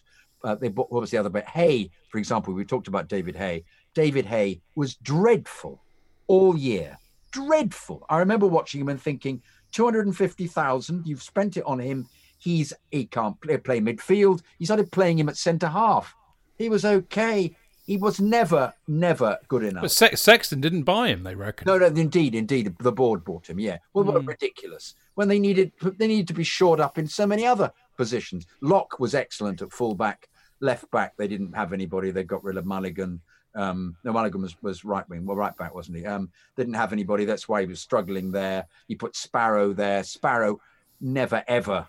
made it. Well, let's let's let's walk before we run. We'll, we'll get to Johnny Sparrow in a little. In fact, we ought to we ought to have a break uh, because uh, we've got plenty more to talk about after the break, uh, including it, it kind of all gets a lot worse. I, I hate to tell you, after the break, culminating in, I mean, a match that, as I said, even though I hadn't found my way to Chelsea yet, even I was aware of this match, the Battle of White Hart Lane, and then subsequently relegation. But uh, but there you go. Um, now, well, if you if you enjoy kind of hearing about this era of Chelsea and some of the players involved, then I can do nothing better than commend you to the Chelsea special, because I did a load of interviews with some of the players who featured in this, um, including uh, Johnny Boyle, Tommy Baldwin, uh, Chopper Harris, of course, uh, and also, as well as that, Kerry Dixon, Bobby Tamling, two of our greatest ever goal scorers, and... Uh, Johnny Bumstead and Gary Chivers, Colin Pates and Paul Cannell from the, the, the later years, the eighties in particular.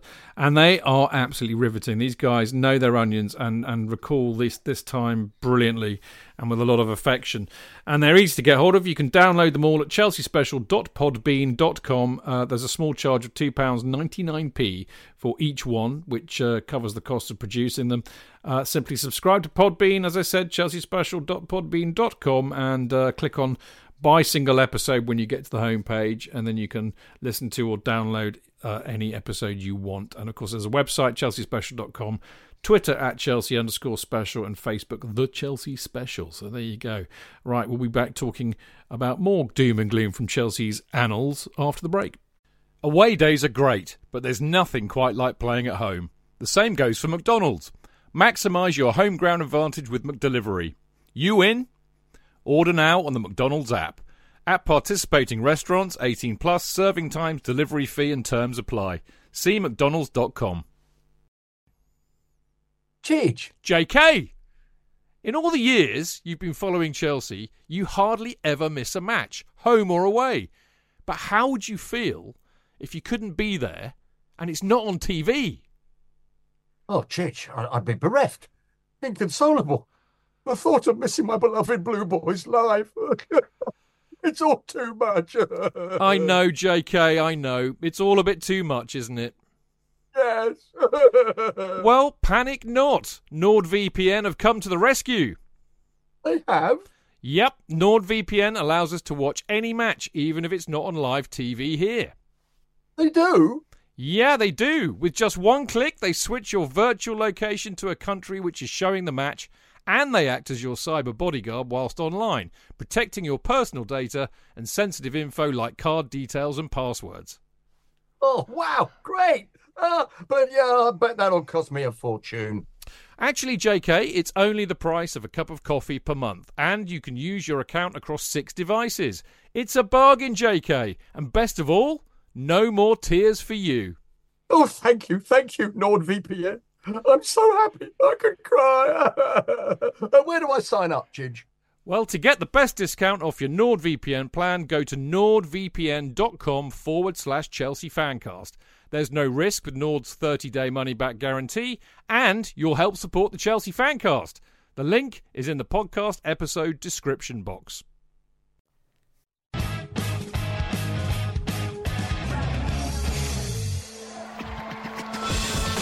Real fans, real opinions. I'm Jason Cundy, and you're listening to the Chelsea Football Fancast. Up the Chelsea!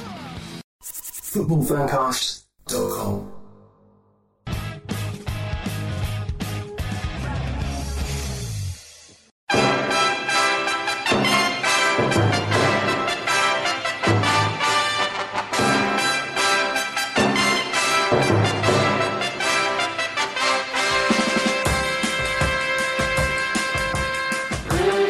Right, uh, welcome back. This is the Chelsea Fancast, and uh, we are looking back in our fifty Years of Chelsea series to um, the nineteen seventy-three, sorry, seventy-four seventy-five season.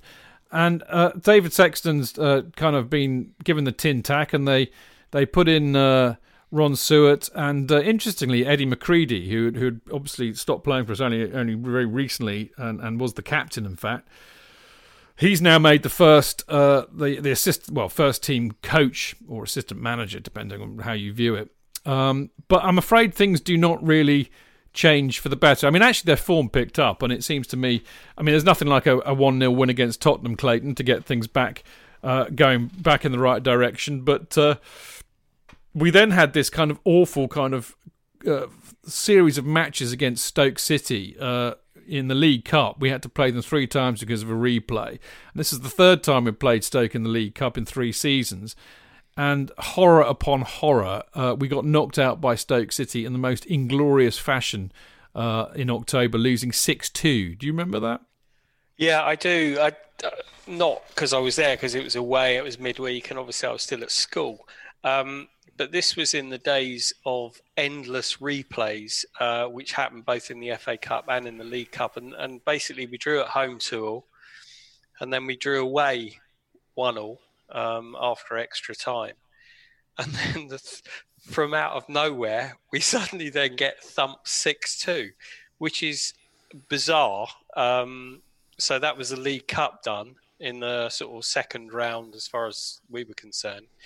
And then, lo and behold, if we didn't have to then bloody play them again on the Saturday. Yeah, in the league. Which was absolutely um, it, uh, sick of the sight of them. But it was it was quite interesting, because that was one of the games I remember, and it was quite interesting to refresh my memory on YouTube. And what was the most ironic thing is, is basically we went one nil down, and it was one all, two one down, three two down.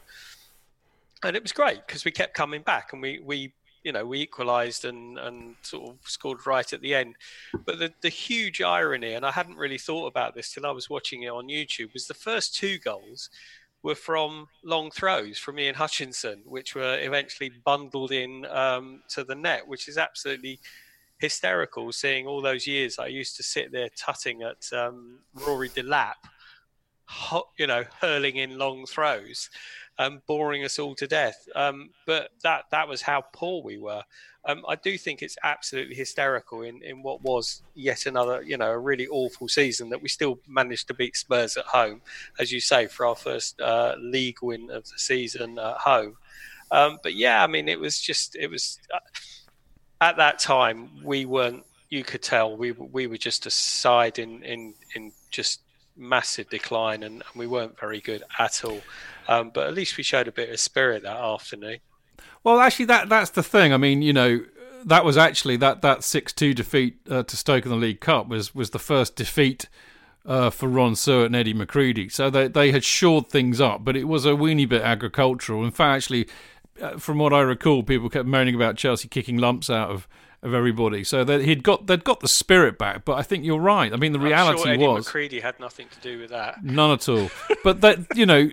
As I said, they got the spirit back, but the reality was they just weren't good enough. And uh, but even by this stage of the season, which we're not even at Christmas, and people are already talking about relegation, because, I mean, actually the interesting thing was I looked at um, the league table, and uh, there were three there were three uh, London teams uh, in the relegation zone: Tottenham, Arsenal, and Chelsea, which is also almost unprecedented, wasn't it, J K? Yes, everybody was suffering from um, ineptitude at that uh, stage of their uh, of their history. Um, uh, I think Spurs had been uh, were descending, weren't they? They'd had quite a decent uh, decent run. Or was it? But when did they when did they get into the um, UEFA final? Year before, I think. Oh, that's right. That, so therefore, it was slightly a bit of a shock that they were doing so badly. Um, But they had quite a decent side, Spurs, and uh, I can't remember the. Uh, I can't remember Arsenal having a great side. I don't, even the season before, I think it was more predictable that well, Arsenal yeah, but, down there because they weren't playing very well. But they won the double in seventy-one, and the F, they were in the F A Cup final in seventy-two. But it's really interesting, isn't it, how quickly teams, you know, fell from grace in those days. I mean, yeah. even even Leeds, who won the title the year before, and then Clough yeah. tried to kill them. And they, I mean, really early on in the season. I mean, I, I saw one of the tables that Tim has reproduced, and you had Chelsea, Arsenal, Spurs, and Leeds all at the bottom, which, you know, we, and we were above them actually. So it made it made really pleasant reading, but uh, sadly it didn't it didn't stay that way.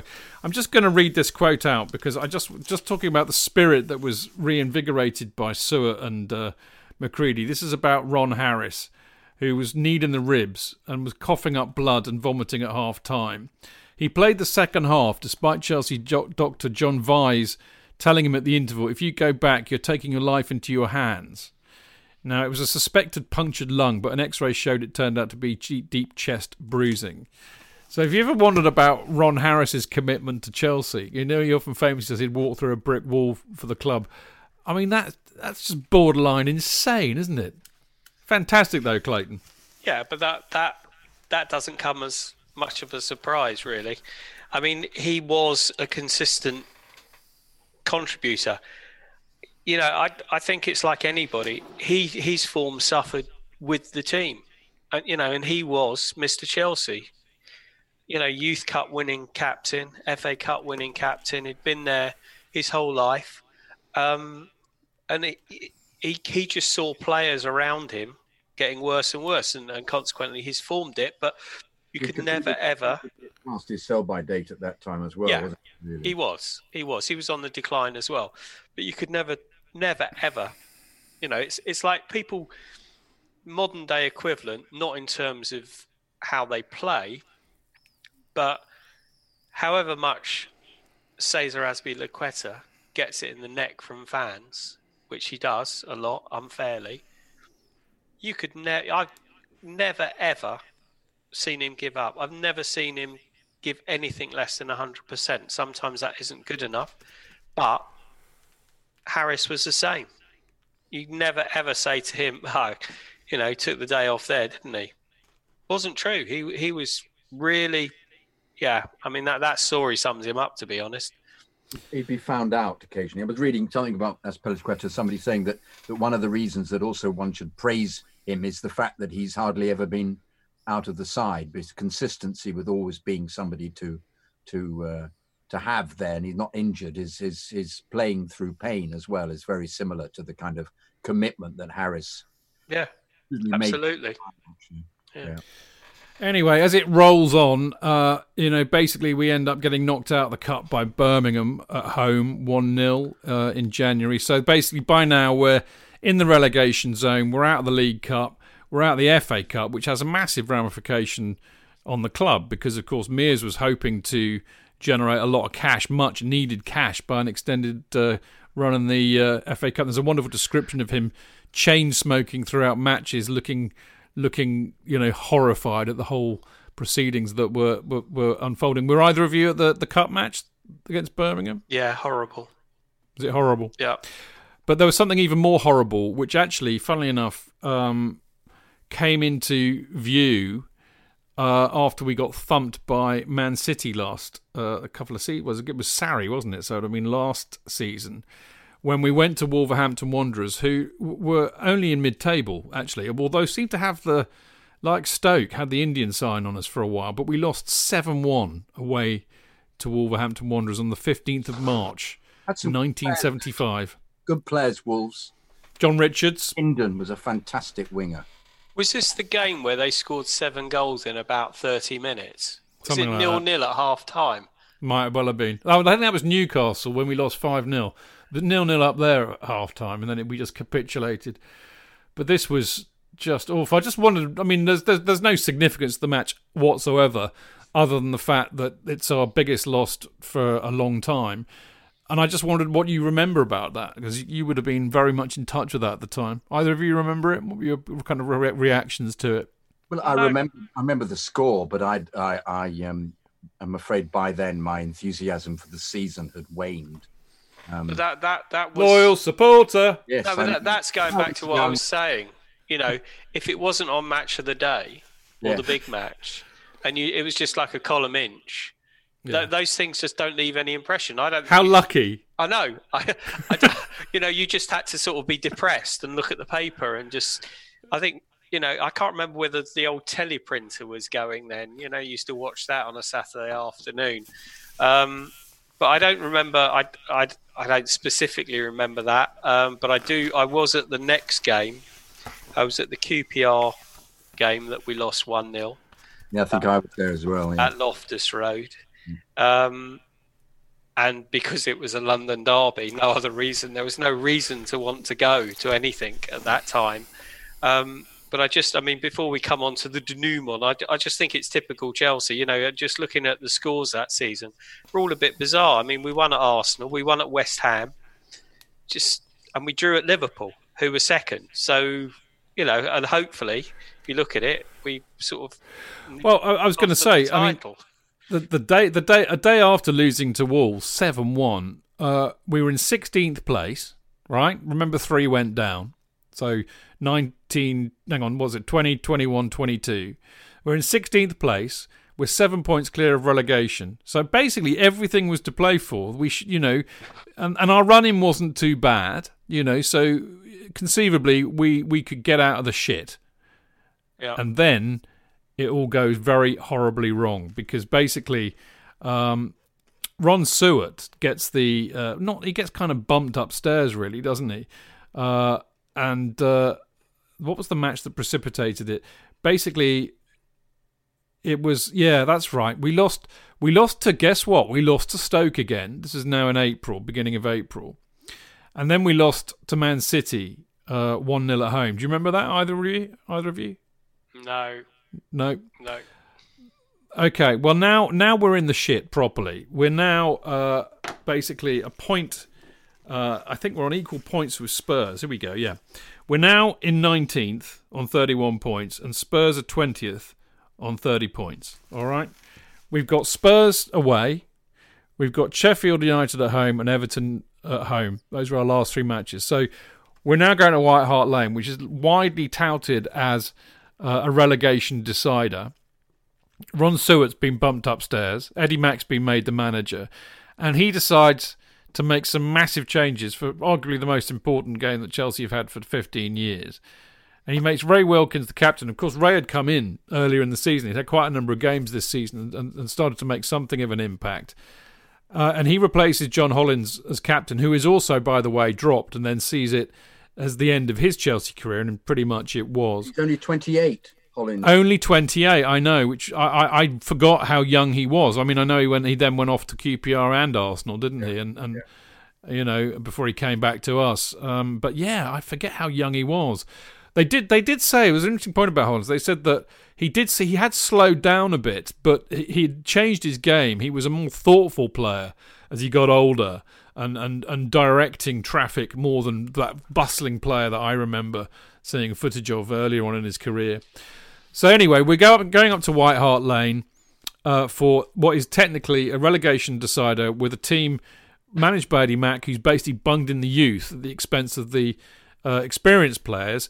Uh, and interestingly enough, you know, Seward had had basically. You know, backed his his call on putting the experienced players in beforehand, and they had kind of somewhat let him down. There was a sense that they'd just jacked it in, really. So you can see that Eddie Mack made the right decision in some respects, but for a huge game like that, Clayton, you were there. Set the scene. Well, I've set the scene. Tell us what happened. Well, um, I went with my Tottenham supporting uncle, sat in the old West Stand. Um, and as I think I, I mentioned on a previous um, appearance on the pod, um, there was the most unbelievable crowd trouble. And I mean, you think you've seen crowd trouble, but you haven't. This was a pitched battle on on the pitch itself. It was just, it was just the most pitch e- battle on the pitch. It was the most extraordinary thing. There is a very very small snippet on YouTube, yeah. uh, which I beseech you to, to watch, because you can then get some idea. I mean, the pitch was covered. I mean, I, I, I kid you not. The, it was absolutely covered with people um, whacking seven bells out of each other, which is just incomprehensible now. I mean, you know, if you get the occasional Herbert that runs onto the pitch these days, you know, people have a seizure. But then it was just, I mean, it, it was, the atmosphere was horrible. Um, there were over fifty thousand there, I know that. Um, and it was, and as I described previously, the, the most bizarre thing at five to three, out comes Jack Taylor with a ball um, in his hand, marching towards the centre circle, puts the ball down as as the police eventually get the um, get the pitch clear. And it was just, it, it, well, as I say, these days you, it, it's hard to imagine a scene like it. But anyway, the, the point was that I, I was so excited to see Ray Wilkins as captain that day. Um, I mean, it was obviously very nervous and we didn't want to lose, et cetera, et cetera. Having refreshed um, my memory by looking at the uh, the big match highlights, we were so unlucky that day. Yeah. And it is just extraordinary. Um I remember I remember we lost. I remember we lost two nil, obviously. I remember Alfie Conn scored one of the goals, who they bought from Glasgow Rangers, who was sort of like a poor man's George Best. Um, I mean, in the first half, Pat Jennings made two saves, one of which was just world-class. I had this real dilemma because I obviously disliked Tottenham with every sinews in my body, but I loved goalkeepers, and Pat Jennings was just about one of the greatest goalkeepers I've ever seen. Um, so that save from Hutch was extraordinary. Point blank, point from that. blank and it, header. And it, I watched it this afternoon, yeah. That header. It was one of those headers where he, he didn't just let the ball hit his head, he led yeah. back and absolutely hammered it with his head, didn't he? And pe- uh, people should watch it. It was and behind him when I he know. tipped it over. I know. He he was that sort of guy. One of the greatest saves I've ever seen was, I saw uh, a save he made when he was playing for Tottenham at Highbury. Um, and it was a header from, I think it might have been Alan Ball, from just six yards out. I had absolutely no right to get the ball. Um, just a phenomenal goalkeeper. So the save from Hutch, uh, we had a disallowed goal for handball, which I'd say was fifty-fifty. Could have gone either way. Um, and so we went in a half-time nil-nil. Should have basically um, been leading. Spurs did nothing. I think John Phillips made one save just before half-time. Second half was fairly even. Um They scored a goal from a breakaway, which um, was poor marking. Uh, but again, it was mostly us on the attack. And then I can't remember if it was one nil or two nil, but it was. But Ray Wilkins missed an open goal. It was such a shame. Um, and then we had another goal disallowed, which I think on the basis that Mickey Droy completely pummeled Pat Jennings, um, I think you could get away with that. And then um, from a corner, Alfie Conn scored their second goal, um, which was actually quite reminiscent, not in the build-up, but the, the strike that Marcus Alonso had this season against Spurs at home. It was from that sort of area. Um, and that was it. But I, I, I mean, it was it was a very memorable day for all sorts of reasons. But I think that, you know, the general misconception is that that sent us yeah. down. It didn't. But we had two home games um, against two sides, albeit they were in the top five, six in the table. But on the basis we went down by a point, if we would have won either one of those games... Well, if we'd have drawn against Tottenham. Yeah. Because if we'd have drawn against yeah. Tottenham, they'd have had you know, thirty-three points, we'd have had thirty-four. Yeah. E- even even by the fact that we did draw against Sheffield United at home and Everton at home, and as you say, both winnable games. Yeah. So appalling that we didn't manage to squeeze a result out of either of those two. But you're right. If we'd have drawn against Tottenham, they'd have gone down, not us, J K. Don't you think with them we'd have been relegated the following year? Yes.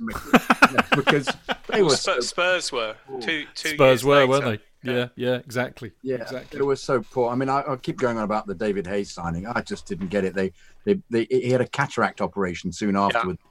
Apparently, he hadn't recovered from the World Cup, and he didn't because his season started. But the excuses for this supposed fantastic player was just—I just used to watch him every game and go, "What, what, what have we bought here?" The dreadful thing, you know, you're trying to get behind your team. I mean, the dilemma I've got with all of these games, of course, is I've, and uh, all my programs are in storage. If I, um, I, I discover I probably went to lots of these games. I've just completely forgotten all about them.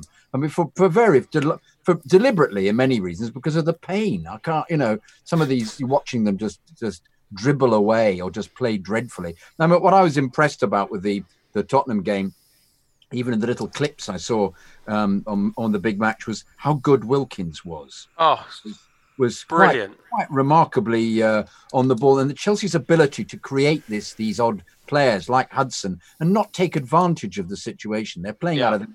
Locke was a really terrific fullback. Yeah, agreed. Yet, as we said last week, Chidge, he, he should have played for England, but he was surrounded by real mediocrity, unfortunately. Getting onto it was Sparrow, tried his heart out, never quite up to it. Britain, similarly, bus, constantly bustling. You've got to give it to him for effort, but was never quite good enough. And in fact, the I actually, the Jennings save that um, from Wilkins' through pass to, uh, to Britain's Britain, yeah. shot, I thought was as equally brilliant, actually. I thought because he was, uh, many other...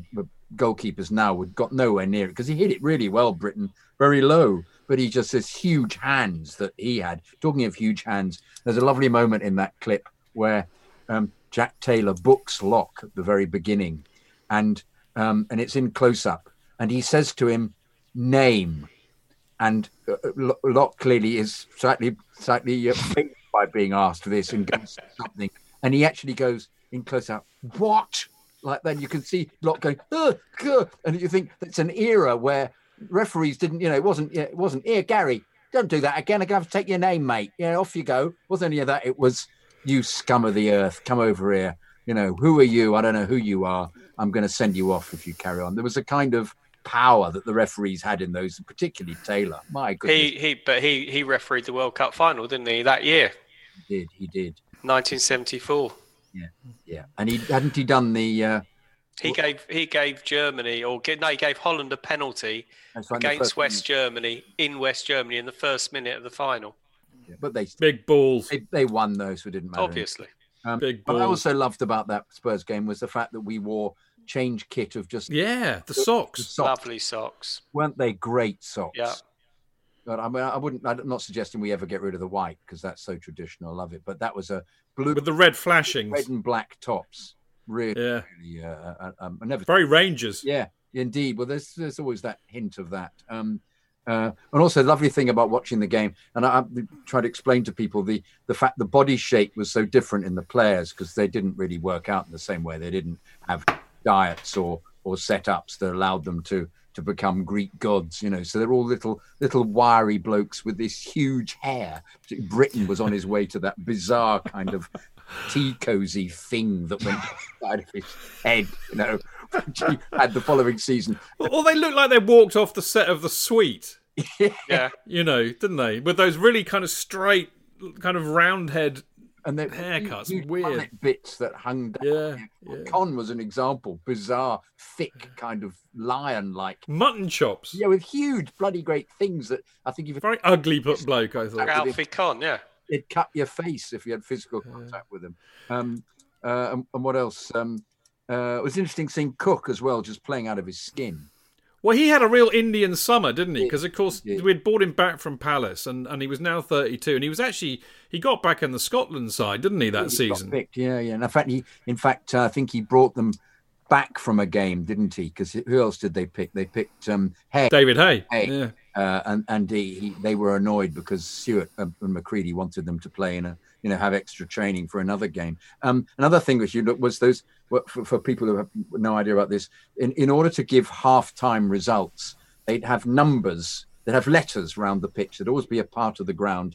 That was this kind of like scoreboard thing. They had one at Chelsea in the um, next to the North Stand, where you just have a letter which corresponded to a letter in the programme of the match of the team. And then somebody would just put the halftime scores with numbers against them. And there's a there's a lovely one of that on just underneath one of the, the stand, probably the West Stand at Spurs. Um, and the other thing I, I'm I'm intrigued about that this era is the everybody had a scarf in the in the crowd. So you'd always have um, any exhortation from the wrist. Seen, everybody would either have it on your wrist, but no, well, people would get it out and hold it aloft. Yeah. So you there, there was yeah, it's, it's, there there was basically there was a "You'll never walk alone" from the Spurs fans in, yeah. in the Paxton, yeah. Yeah. And then basically there was a. I remember watching a, a, a YouTube with with Charlie. And, and we were singing "You'll Never Walk Alone" in the seventies, and I was going, just, just fast forward that. It was, like a, it was like a weird generic, you know, it was "We're, we're Behind You" song, which suddenly got embraced by Liverpool in a way I never understood because everybody sang it. It was just a song from a musical that somebody thought, that's a good... It was a bit like um, "We Shall Not Be Moved." Everybody sang that. But it was quite, it's quite funny. You talk about everybody having scarves. In that fight on the pitch, when I was like watching it, I was actually thinking there weren't that many people wearing colours, as it were. You're quite right. I mean, I had the old silk scarf and the woolen scarf wrapped around the wrist and all that, that nonsense. But the interesting thing is nobody wore shirts. No, no, well, they weren't. The clubs hadn't got their yeah. whole merchandising thing together. No. But get shirts. You could got one. I remember because I got a...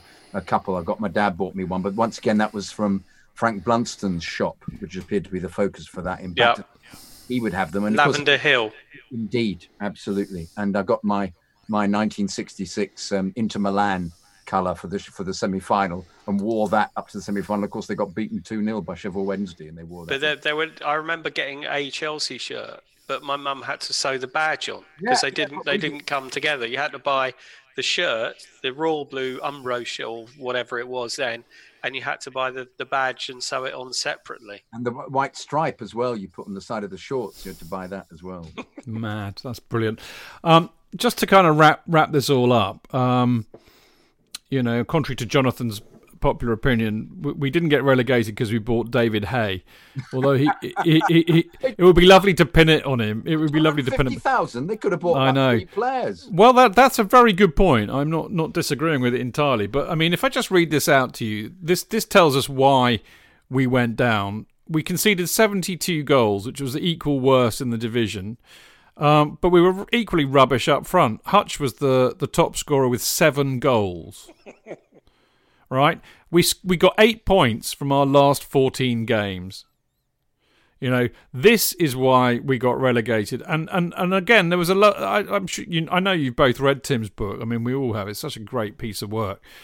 And th- this this phrase uh, kind of came out at me towards the end of that chapter, and and it kind of picks up on what what you were saying, Jonathan, which was if we had survived, we would have probably gone down the next season because things weren't getting any better, but.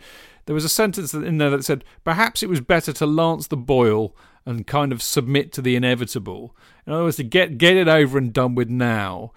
And as we'll see next week, in some respects, in some respects, that, that was that was not far from uh, what happened. Uh, but I'm going to wait until next week to describe that. The only thing, I, other thing I will add is that, uh, you know, given that the club financially needed a capacity, you know, a, a, an average crowd size of thirty-five thousand throughout the season to break even. We hit twenty-seven thousand three hundred eighty, so that was well below what they needed to break even, which had a further impact on the finances. But the other interesting thing, this has to be put in context. You know, crowds at, at football grounds in England were declining massively in that period, which I think was a combination of both hooliganism but also the economy, which is absolutely in the toilet, wasn't it, Clayton? Absolutely. I remember um, I went to... Because in those days, um, you could pay on the door. And so you went to games with schoolmates. And so consequently, I went to games... Like if because it was all obviously Saturday. And I went to see Arsenal play on alternate Saturdays because I went with an Arsenal mate. And then I, one Saturday, I went to see Q P R play Derby. And I remember my mum going absolutely mental about the fact that I was wasting money by going to football to go and see a game where my team wasn't playing. So money money was tight then, and it it was a, it was quite a depressing time, especially during the power cuts and the three-day week and all the rest of it. So, yeah, I mean, I do think that the, uh, yes, it was the economy, but I do think the hooliganism had a huge impact on attendances because it really, I, I mean, that Spurs thing was obviously the zenith of the hooliganism.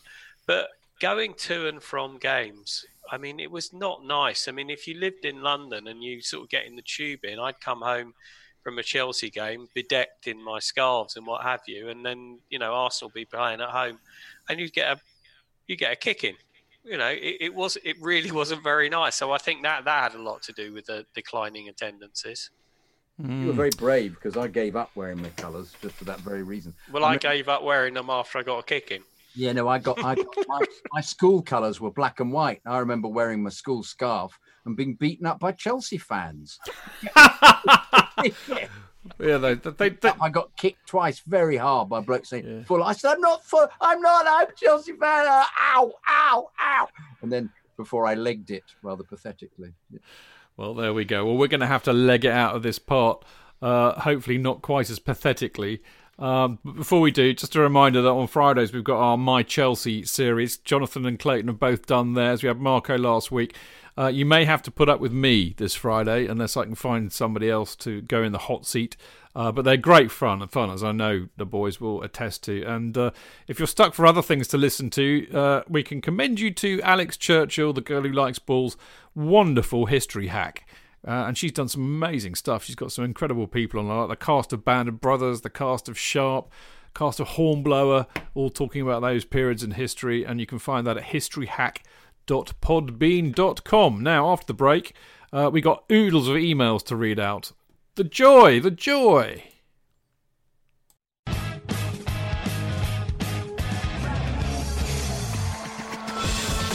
Real fans, real opinions. I'm Jason Cundy, and you're listening to the Chelsea Football Fancast. Proper Chelsea. football fancast dot com.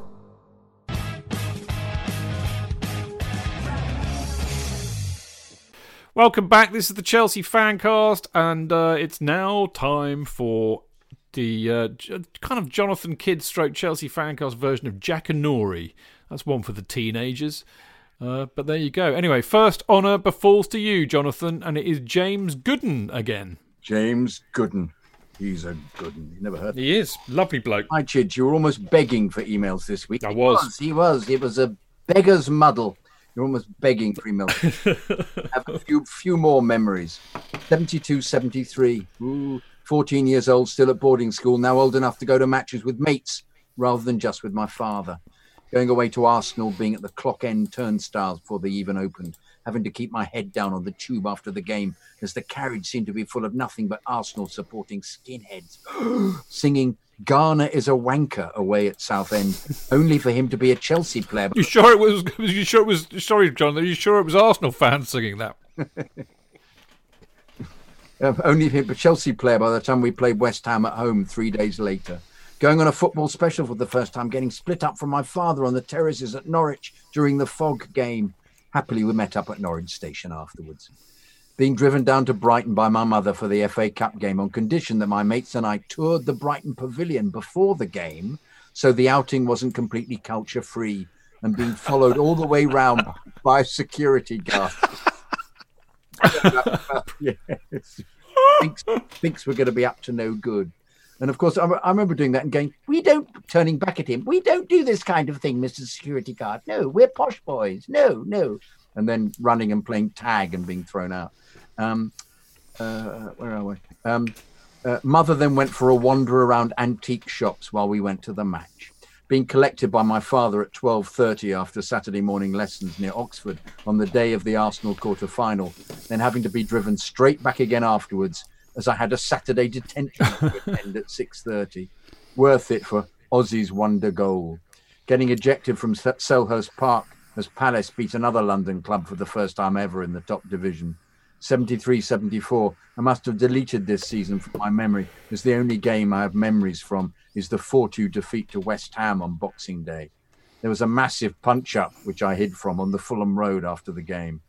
Yeah, to echo your point, Clayton, there were just constant punch, punch, punches up, punch-ups. Looking forward with mixed feelings to seventy-four seventy-five next week. Now at a London sixth form college, I went to every home game and a few aways, including the Battle of White Hart Lane. The comeback from two nil down late on at home to Sheffield Wednesday in the Cup to win three two was a rare highlight. highlight. My mates left at two nil. Stay safe, James. Brilliant. That segues so brilliantly from what we've just been talking about, Absolutely, hasn't it? Yeah. So, yeah, well done, James, and I hope you're well, mate, and uh, your lovely lady. Uh, they were on the uh, the uh, World War One battlefield trip we all went on. Yeah, no, great, great fun.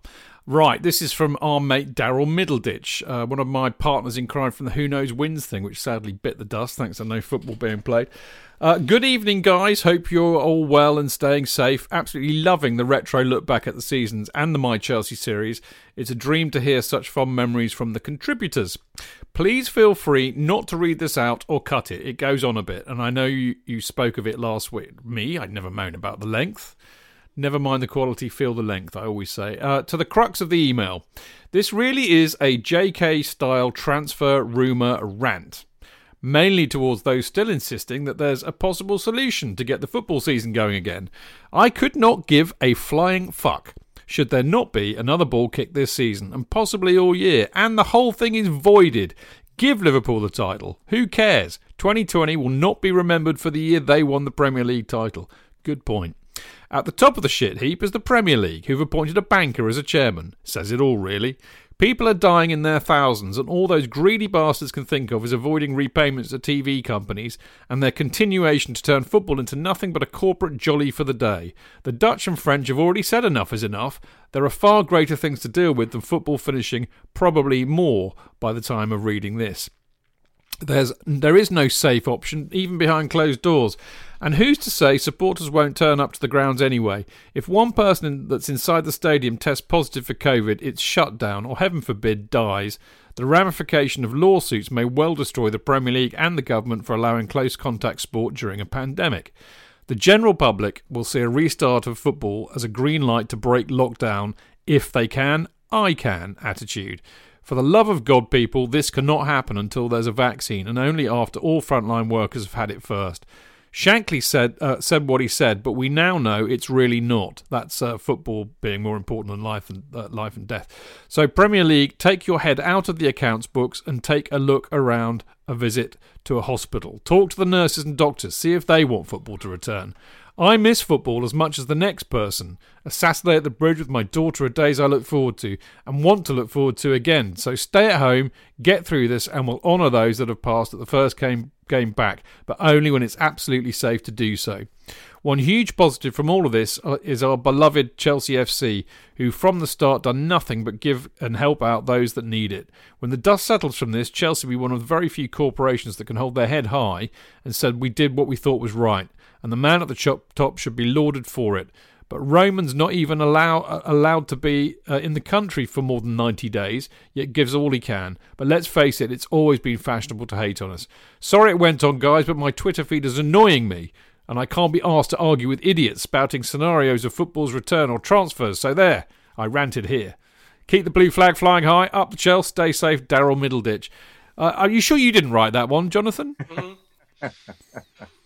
Yes, he, I agree with every word. Yeah, me too, mate. Clayton was saying much the same at the beginning of the show, weren't you, mate? I mean, it's it's stupid thinking otherwise, really. It's it's beyond, well, I do understand why people are trying to get it done, but I just, I it it can't happen. It mustn't happen. It really mustn't. Indeed.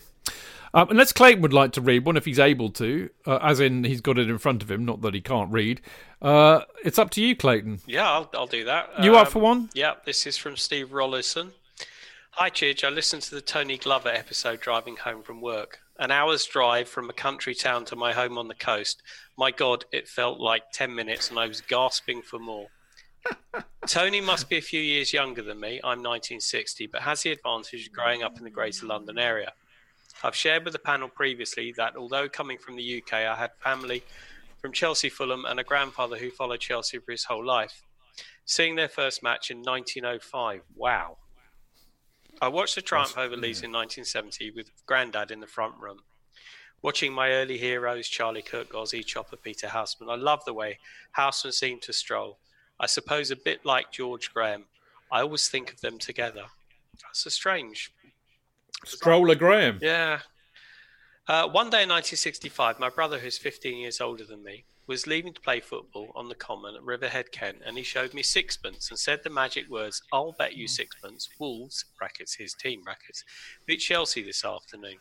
Well, I didn't know who Chelsea or Wolves were, but Chelsea did win, and David presented me with sixpence the next day, which I duly spent at the sweet shop down the road. I remember going to spend sixpence at the sweet shop. You could get quite a lot in those days. Yeah. Following that marvellous day, I learned that my granddad watched Chelsea from the early years when he lived in Fulham. His wife's family had a close association with Fulham. Hearing Tony's story made me think of my teenage years when I followed the Blues from afar and had many hundreds of shoot magazines and pored over the football results in Monday's classifieds. And holy of holy days was Monday evening at six when the big match was on.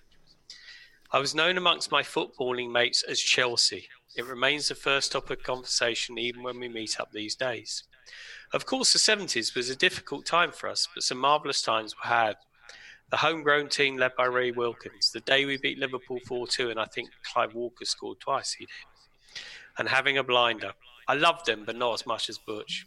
Tony's recall of the moment in Fever Pitch, my favourite film despite the obvious, when Mark sees the green sward sent shivers up the back of my... What's that? Mark sees the green...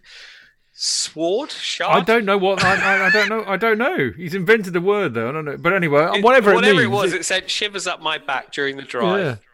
I had a similar experience when I visited for the first time on Boxing Day, nineteen seventy-nine. Chelsea Leicester, Mickey Droy scoring the winner. I've shared this with the fan card previously, or no. On that day, the shed was to my right, and there were muddy brown areas in each goal in the centre circle, not like today. Thanks, Tony, for your eloquent story, and Chidge for arranging these, arranging these fantastic interludes. I still hope to meet with you all one of these days when things start to return to what we have previously known as normal. Thanks again, Steve Rollinson, Lennox Head, New South Wales, Australia. Great email. Thank you very much, Steve. Really enjoyed that. Yeah, I, I, you know, these My Chelsea things, I'm, I'm, I'm, I love to see that they go a lot of love. They're so much fun to do, and, and, and I, why we hadn't done this sooner, I will never know, J K. Time. Yeah. No, I, th- no, I thought, thought it was saying time, time at the bar then for a minute as he sips his pint. Time, gentlemen, please. Off we go. Six minutes past nine. Um, Off you go, mate. Jeff Jones. I was going to say that um, it, it, the bit in Fever Pitch is... Uh, uh, he says, my favourite film, despite the obvious, because he's a gooner. And when Mark sees the green sward, when he sees the pitch. Green is that, sword. Is green. That, I'm sorry, I'm I'm not as educated as your good self. I've never well, heard. Likewise. I've never likewise. heard that before. Green sward, it's the it's the green of the pitch, the sward. Is it? I, yeah. I, do, I know that now. Thank you. Okay. No problem. And I, I, I, I, I second due, that. I feel suitably stupid now. So do I. Sorry, I didn't mean to. No, no, you didn't. You I, ju- I just am stupid. Yeah, carry on. No, it's just something I've always, you know, it's kind of actor's thing. You know, see you on the green. Ah, oh, the green sward awaits me. You know, it's that you know, kind of. Who knew? Who knows? Yeah. It's yeah. now seven minutes past nine. Get on with it. Yeah. um, um, uh, just to say, George Graham was brilliant. Completely brilliant player. Absolutely wonderful. His leaving was another one of those things that drives a nail through your heart when you're a a boy and a football fan. Why? Why did he go? In fact, Cannaville completely bemused me. You know, then you discover later on why they've sold these people. Weller going, oh, what, what? You know, and then it... Eight minutes past nine. Yeah, uh, but, um, excuse me, having a moment, an emotional moment here, and you're just being, being, you're, you're, you're buggering up my, my milling, whatever it is. Number six, Jeff Jones. Chidge, Jonathan, distinguished older guest. Oh, that's not true. I, I think he means other. Yes. I think that's probably other guest rather a, than older. That's a predictive text. That should be the age and Jonathan. That should really. Yes. Thank you for all continuing to alleviate the pain that's a lack of football. As I said before, y'all have been giving us American Chelsea supporters some normalcy to cling to. I don't know why I became a dreadful southern idiot. Chidge, you lamented there were mo- not more emails for you and J K to read on the most recent fancast. That's why I'm writing this. I've got three things to say. Right, if he doesn't say got, because Americans don't say got, other than got him. I have three things to say. Number one, I'm a little familiar with Roger Miller because of YouTube videos I've seen, but I'm even more familiar with Roger Miller, one of my favorite artists of all time. I got a good laugh hearing Jonathan recite the lyrics to King of the Road a couple of weeks ago. Sorry, a couple weeks ago. I can whistle the melody and harmony of England Swings, and I can do a pretty good rendition of Engine Number Nine. Now, I know England Swings because that's England swings like a pendulum do. Bobbers on bicycles, two by two. Westminster Abbey, the Tower of Big Ben, the rosy little cheeks of the little children. That's Roger Miller, England Swings, but I don't remember Engine Number Nine. Anyway, thank you. Get number- on with it. Yeah, I'm getting on with it. Number two, please continue with the reviews of seasons past. I didn't discover football until two thousand six, which is when I started supporting Chelsea. The Premier League had just started to come to the States. I'd have no idea how supporting supporting us when we were shit would be if it wasn't for the fan cast. I obviously still don't know because I've only known success. Anyhow, please don't ever think that telling stories from years past is boring. You can ask my wife. She's been annoyed that I've continued to listen to y'all religiously, even though there's no football. The story of Lord Richard Attenborough bringing Steve McQueen to Stamford Bridge for a match was amazing to hear. The Great Escape is one of my favourite movies, and I'm about to start it once I finish writing this email. J K, I've dived into various documentaries on Netflix, and I stumbled across one, I'm paraphrasing, The Russian Revolution. Being from the States, I'm not used to hearing your voice speaking about anything other than Chelsea, so it tickled me to hear some of your professional work. I mean, no respect, oops, what's happening here, to you or the producers of said show, but I couldn't help but think of your rants against referees, V A R, and as I watched it. It made me smile. I was talking about Lenin. That bloody Lenin. Can't believe what he got up to with that Stalin. Unbelievable, dreadful behaviour. How could he? How could he kill those Romanovs? Oh. Anyways, I'm a big fan, and I thank you for continuing to do, to record during these times. Congrats on five hundred. I'm sorry I can't listen to all of them. Blue is the colour, spelt without the U, because he's from Atlanta. Jeff Jones, Atlanta, Georgia. U S A, U S A. Fantastic. Great email, actually. And uh, another fan you got, Jonathan. Right, I'm going to I'm gonna read these last two out because they're very quick. Uh, one's from Instagram from the lovely Josh Dennison. He says... Uh, in a similar vein to to, uh, to Jeff, actually. Thank you for keeping Chelsea fans smiling in these difficult times. I'm a newcomer to the podcast, but I've supported Chelsea since I was seven, around two thousand one, two thousand two, from the faraway land Brisbane, Australia. It's been incredible learning the history of our incredible club with your insights from the seventies. Anyway, that's me. Stay safe. Thinking of you all. Cheers, Josh. You stay safe too down in Brisbane, uh, down under in Brisbane. And lovely to hear from somebody on Instagram, which is another platform that we're on. And finally, and this is something that we've overlooked since probably the second year we were doing the show, Uh, that I've actually forgotten about it, and I, I was amazed to see there are one hundred twenty-nine of these. I, I think I gave up when I saw some really appalling, really just foul reviews of our podcast saying how awful we are, particularly that wanker Stanford Chidge who thinks he knows about Chelsea. So I think I gave up reading the reviews on iTunes. But sorry, uh, Dane... I'll stop putting them on there.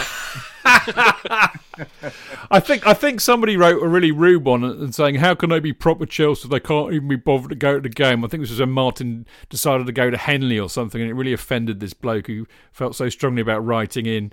Uh, so I gave up. I gave up uh, really looking at them. But the, but I'm delighted to say we get an iTunes rating overall of four point five. So they're they're basically, you know, pretty good. There's only a few that hate us. Uh, but there you go. Um, out of one hundred twenty-nine. Anyway, Oliver Wil- Wilkins, he, he he said this, and this is lovely, actually, from Oliver. He says, amazing guys on this show, all about the greatest football club in the world, Chelsea. Please follow them at Chelsea Fancast on Instagram. Love you, Stamford, at Stamford Chidge. Uh, please can you keep Jonathan Kidd in bubble wrap for me to keep him safe from COVID nineteen? Uh, from at Oliver Wilkins twenty-three. Well, they. I mean, I mean, bubble wrap. Uh, did you? Really, do you want me to cut a little hole over his mouth, Oliver, so he can still do the podcast? I can arrange for it not to be uh, uncovered. You know, it's it's no extra fee involved at all. Yes, but uh, lovely that they, they love you, Jonathan, and me. And then uh, if they knew Clayton was on tonight, they would love him too, I'm sure. But uh, it's nice to get a nice review. I'd forgotten all about those. Lovely. The London is Blue boys do them before every show, don't they, or at the beginning of every show? Yeah, but you see, that's the difference between London is Blue and me. They beg for theirs. I don't. Uh, by the way, uh, by the way, by the way, Brandon and Nick and Dan, I hope y'all keep them well over there on the other side of the pond, because I love you guys, man. And uh, I know, I know. Actually, I was. Well, this is the sad thing. I mean, I spoke to one of them the other week, and I was going to try and get one of them on the show, but. And I haven't had a chance to reply yet, but it's also occurred to me that we're, we're slightly changing the lineup at the moment. You've probably noticed a proliferation of the older gits on the show rather than the youngsters, because the last time we tried that, the, the youngster fell asleep and started writing her novel because she was really bored stupid talking about something that happened twenty years before she was born. Uh, but I suspect it might be true of the others. So they will start creeping back in as we get into the eighties and the nineties. Uh, but uh, but as I said, uh, you Blue boys over there, London is Blue. I, I, I kind of it's normal service will be resumed and we'll get you on, I promise. Anyway, that I'm afraid, people. By the way, thank you for your emails. Do send them in. Chelsea Fancast at gmail dot com. But that is all we've got time for this week. We'll be back next Monday when Jonathan and I will be joined by the wonderful Mark Meehan uh, at Eddie Mac. Uh, B A W A on Twitter, or uh, basically Eddie McCready nineteen seventy-seven on Twitter, uh, to look back at the seventy-five seventy-six season in our fifty years of Chelsea series. Now, Mark, if you don't know him, was very instrumental in writing the book uh, Eddie Eddie Mac, uh, which is which covers this period in Chelsea's history as well as Tim's does with Stamford Bridges falling down. And Mark's lovely, so hopefully I might even get him on for the week after, actually, if I can, because I, I know that was his favourite season. But before that, on Friday, we'll have another edition of My Chelsea as one of the Chelsea Fancast crew discuss how they became a Chelsea supporter, their favourite players and matches growing up, and their best and worst moments as a Chelsea fan. And, of course, as you well know, the Chelsea Fancast is available as a podcast on chelsea fancast dot com, Acast, Apple, SoundCloud and Spotify, as well as all other podcast distributors. Talking of which, you can also find the Chelsea Fancast and other Chelsea podcasts on the C F C Blues app, as they so eloquently announce here. For Chelsea fans everywhere, this is the ultimate football app for you. For match highlights, interviews and the best Chelsea videos and podcasts. Download the free C F C Blues app now from the App Store and Google Play. And you can follow the show on Twitter at Chelsea Fancast, me at Stamford Cheers, Jonathan at Jonathan Kidd, Clayton at Goldie fifty-nine, Dean at Dean Mears, Marco at Gate seventeen Marco, Joe at Joe Tweedy, Tony at GrocerJack U K, Martin at Martin Wickham, Dan at Dan Silv seventy-three, Liam at Liam underscore Toomey, and Alex, of course, at C F C G W L B. And as we said earlier, the Fancast website is chelsea fancast dot com. And, of course, we're on Instagram and uh, at Chelsea Fancast and Facebook, of course. Right, enough. We've got to go home. Because Clayton's, Clayton is now... Clayton started out this show and it was light wherever he's sitting. And he's now in pitch black. He looks very atmospheric, I have to say. But Clayton, as ever, my friend, it's been a delight sharing a couple of hours with you. And thank you for your input on, on a period, of course, that you were actually going and I wasn't. Yeah, no, absolute pleasure. Really, really love to see you and J K. And um, yeah. Everybody stay safe. And uh, yeah, you I'll see too, you mate. In a couple of weeks' time, no doubt. Hopefully. Ho- yeah, yeah, and I, I might try and tell you next That'll time. That'll be good. Okay, mate, lovely to see you. J K, you bounder. Lovely to see you too. Cad. You're a cad, Chid. You're a bounder. Absolute shower. You're a bugger's muddle. I am indeed. Uh, really great fun tonight. I'm really looking forward to next week already, especially with Mark. That'll be cracking. So don't miss out on that, people. Brilliant. Thank you for listening. See you next time. Until then, keep it blue, keep it carefree, and keep it Chels. Ah, Up the Chels! Chels!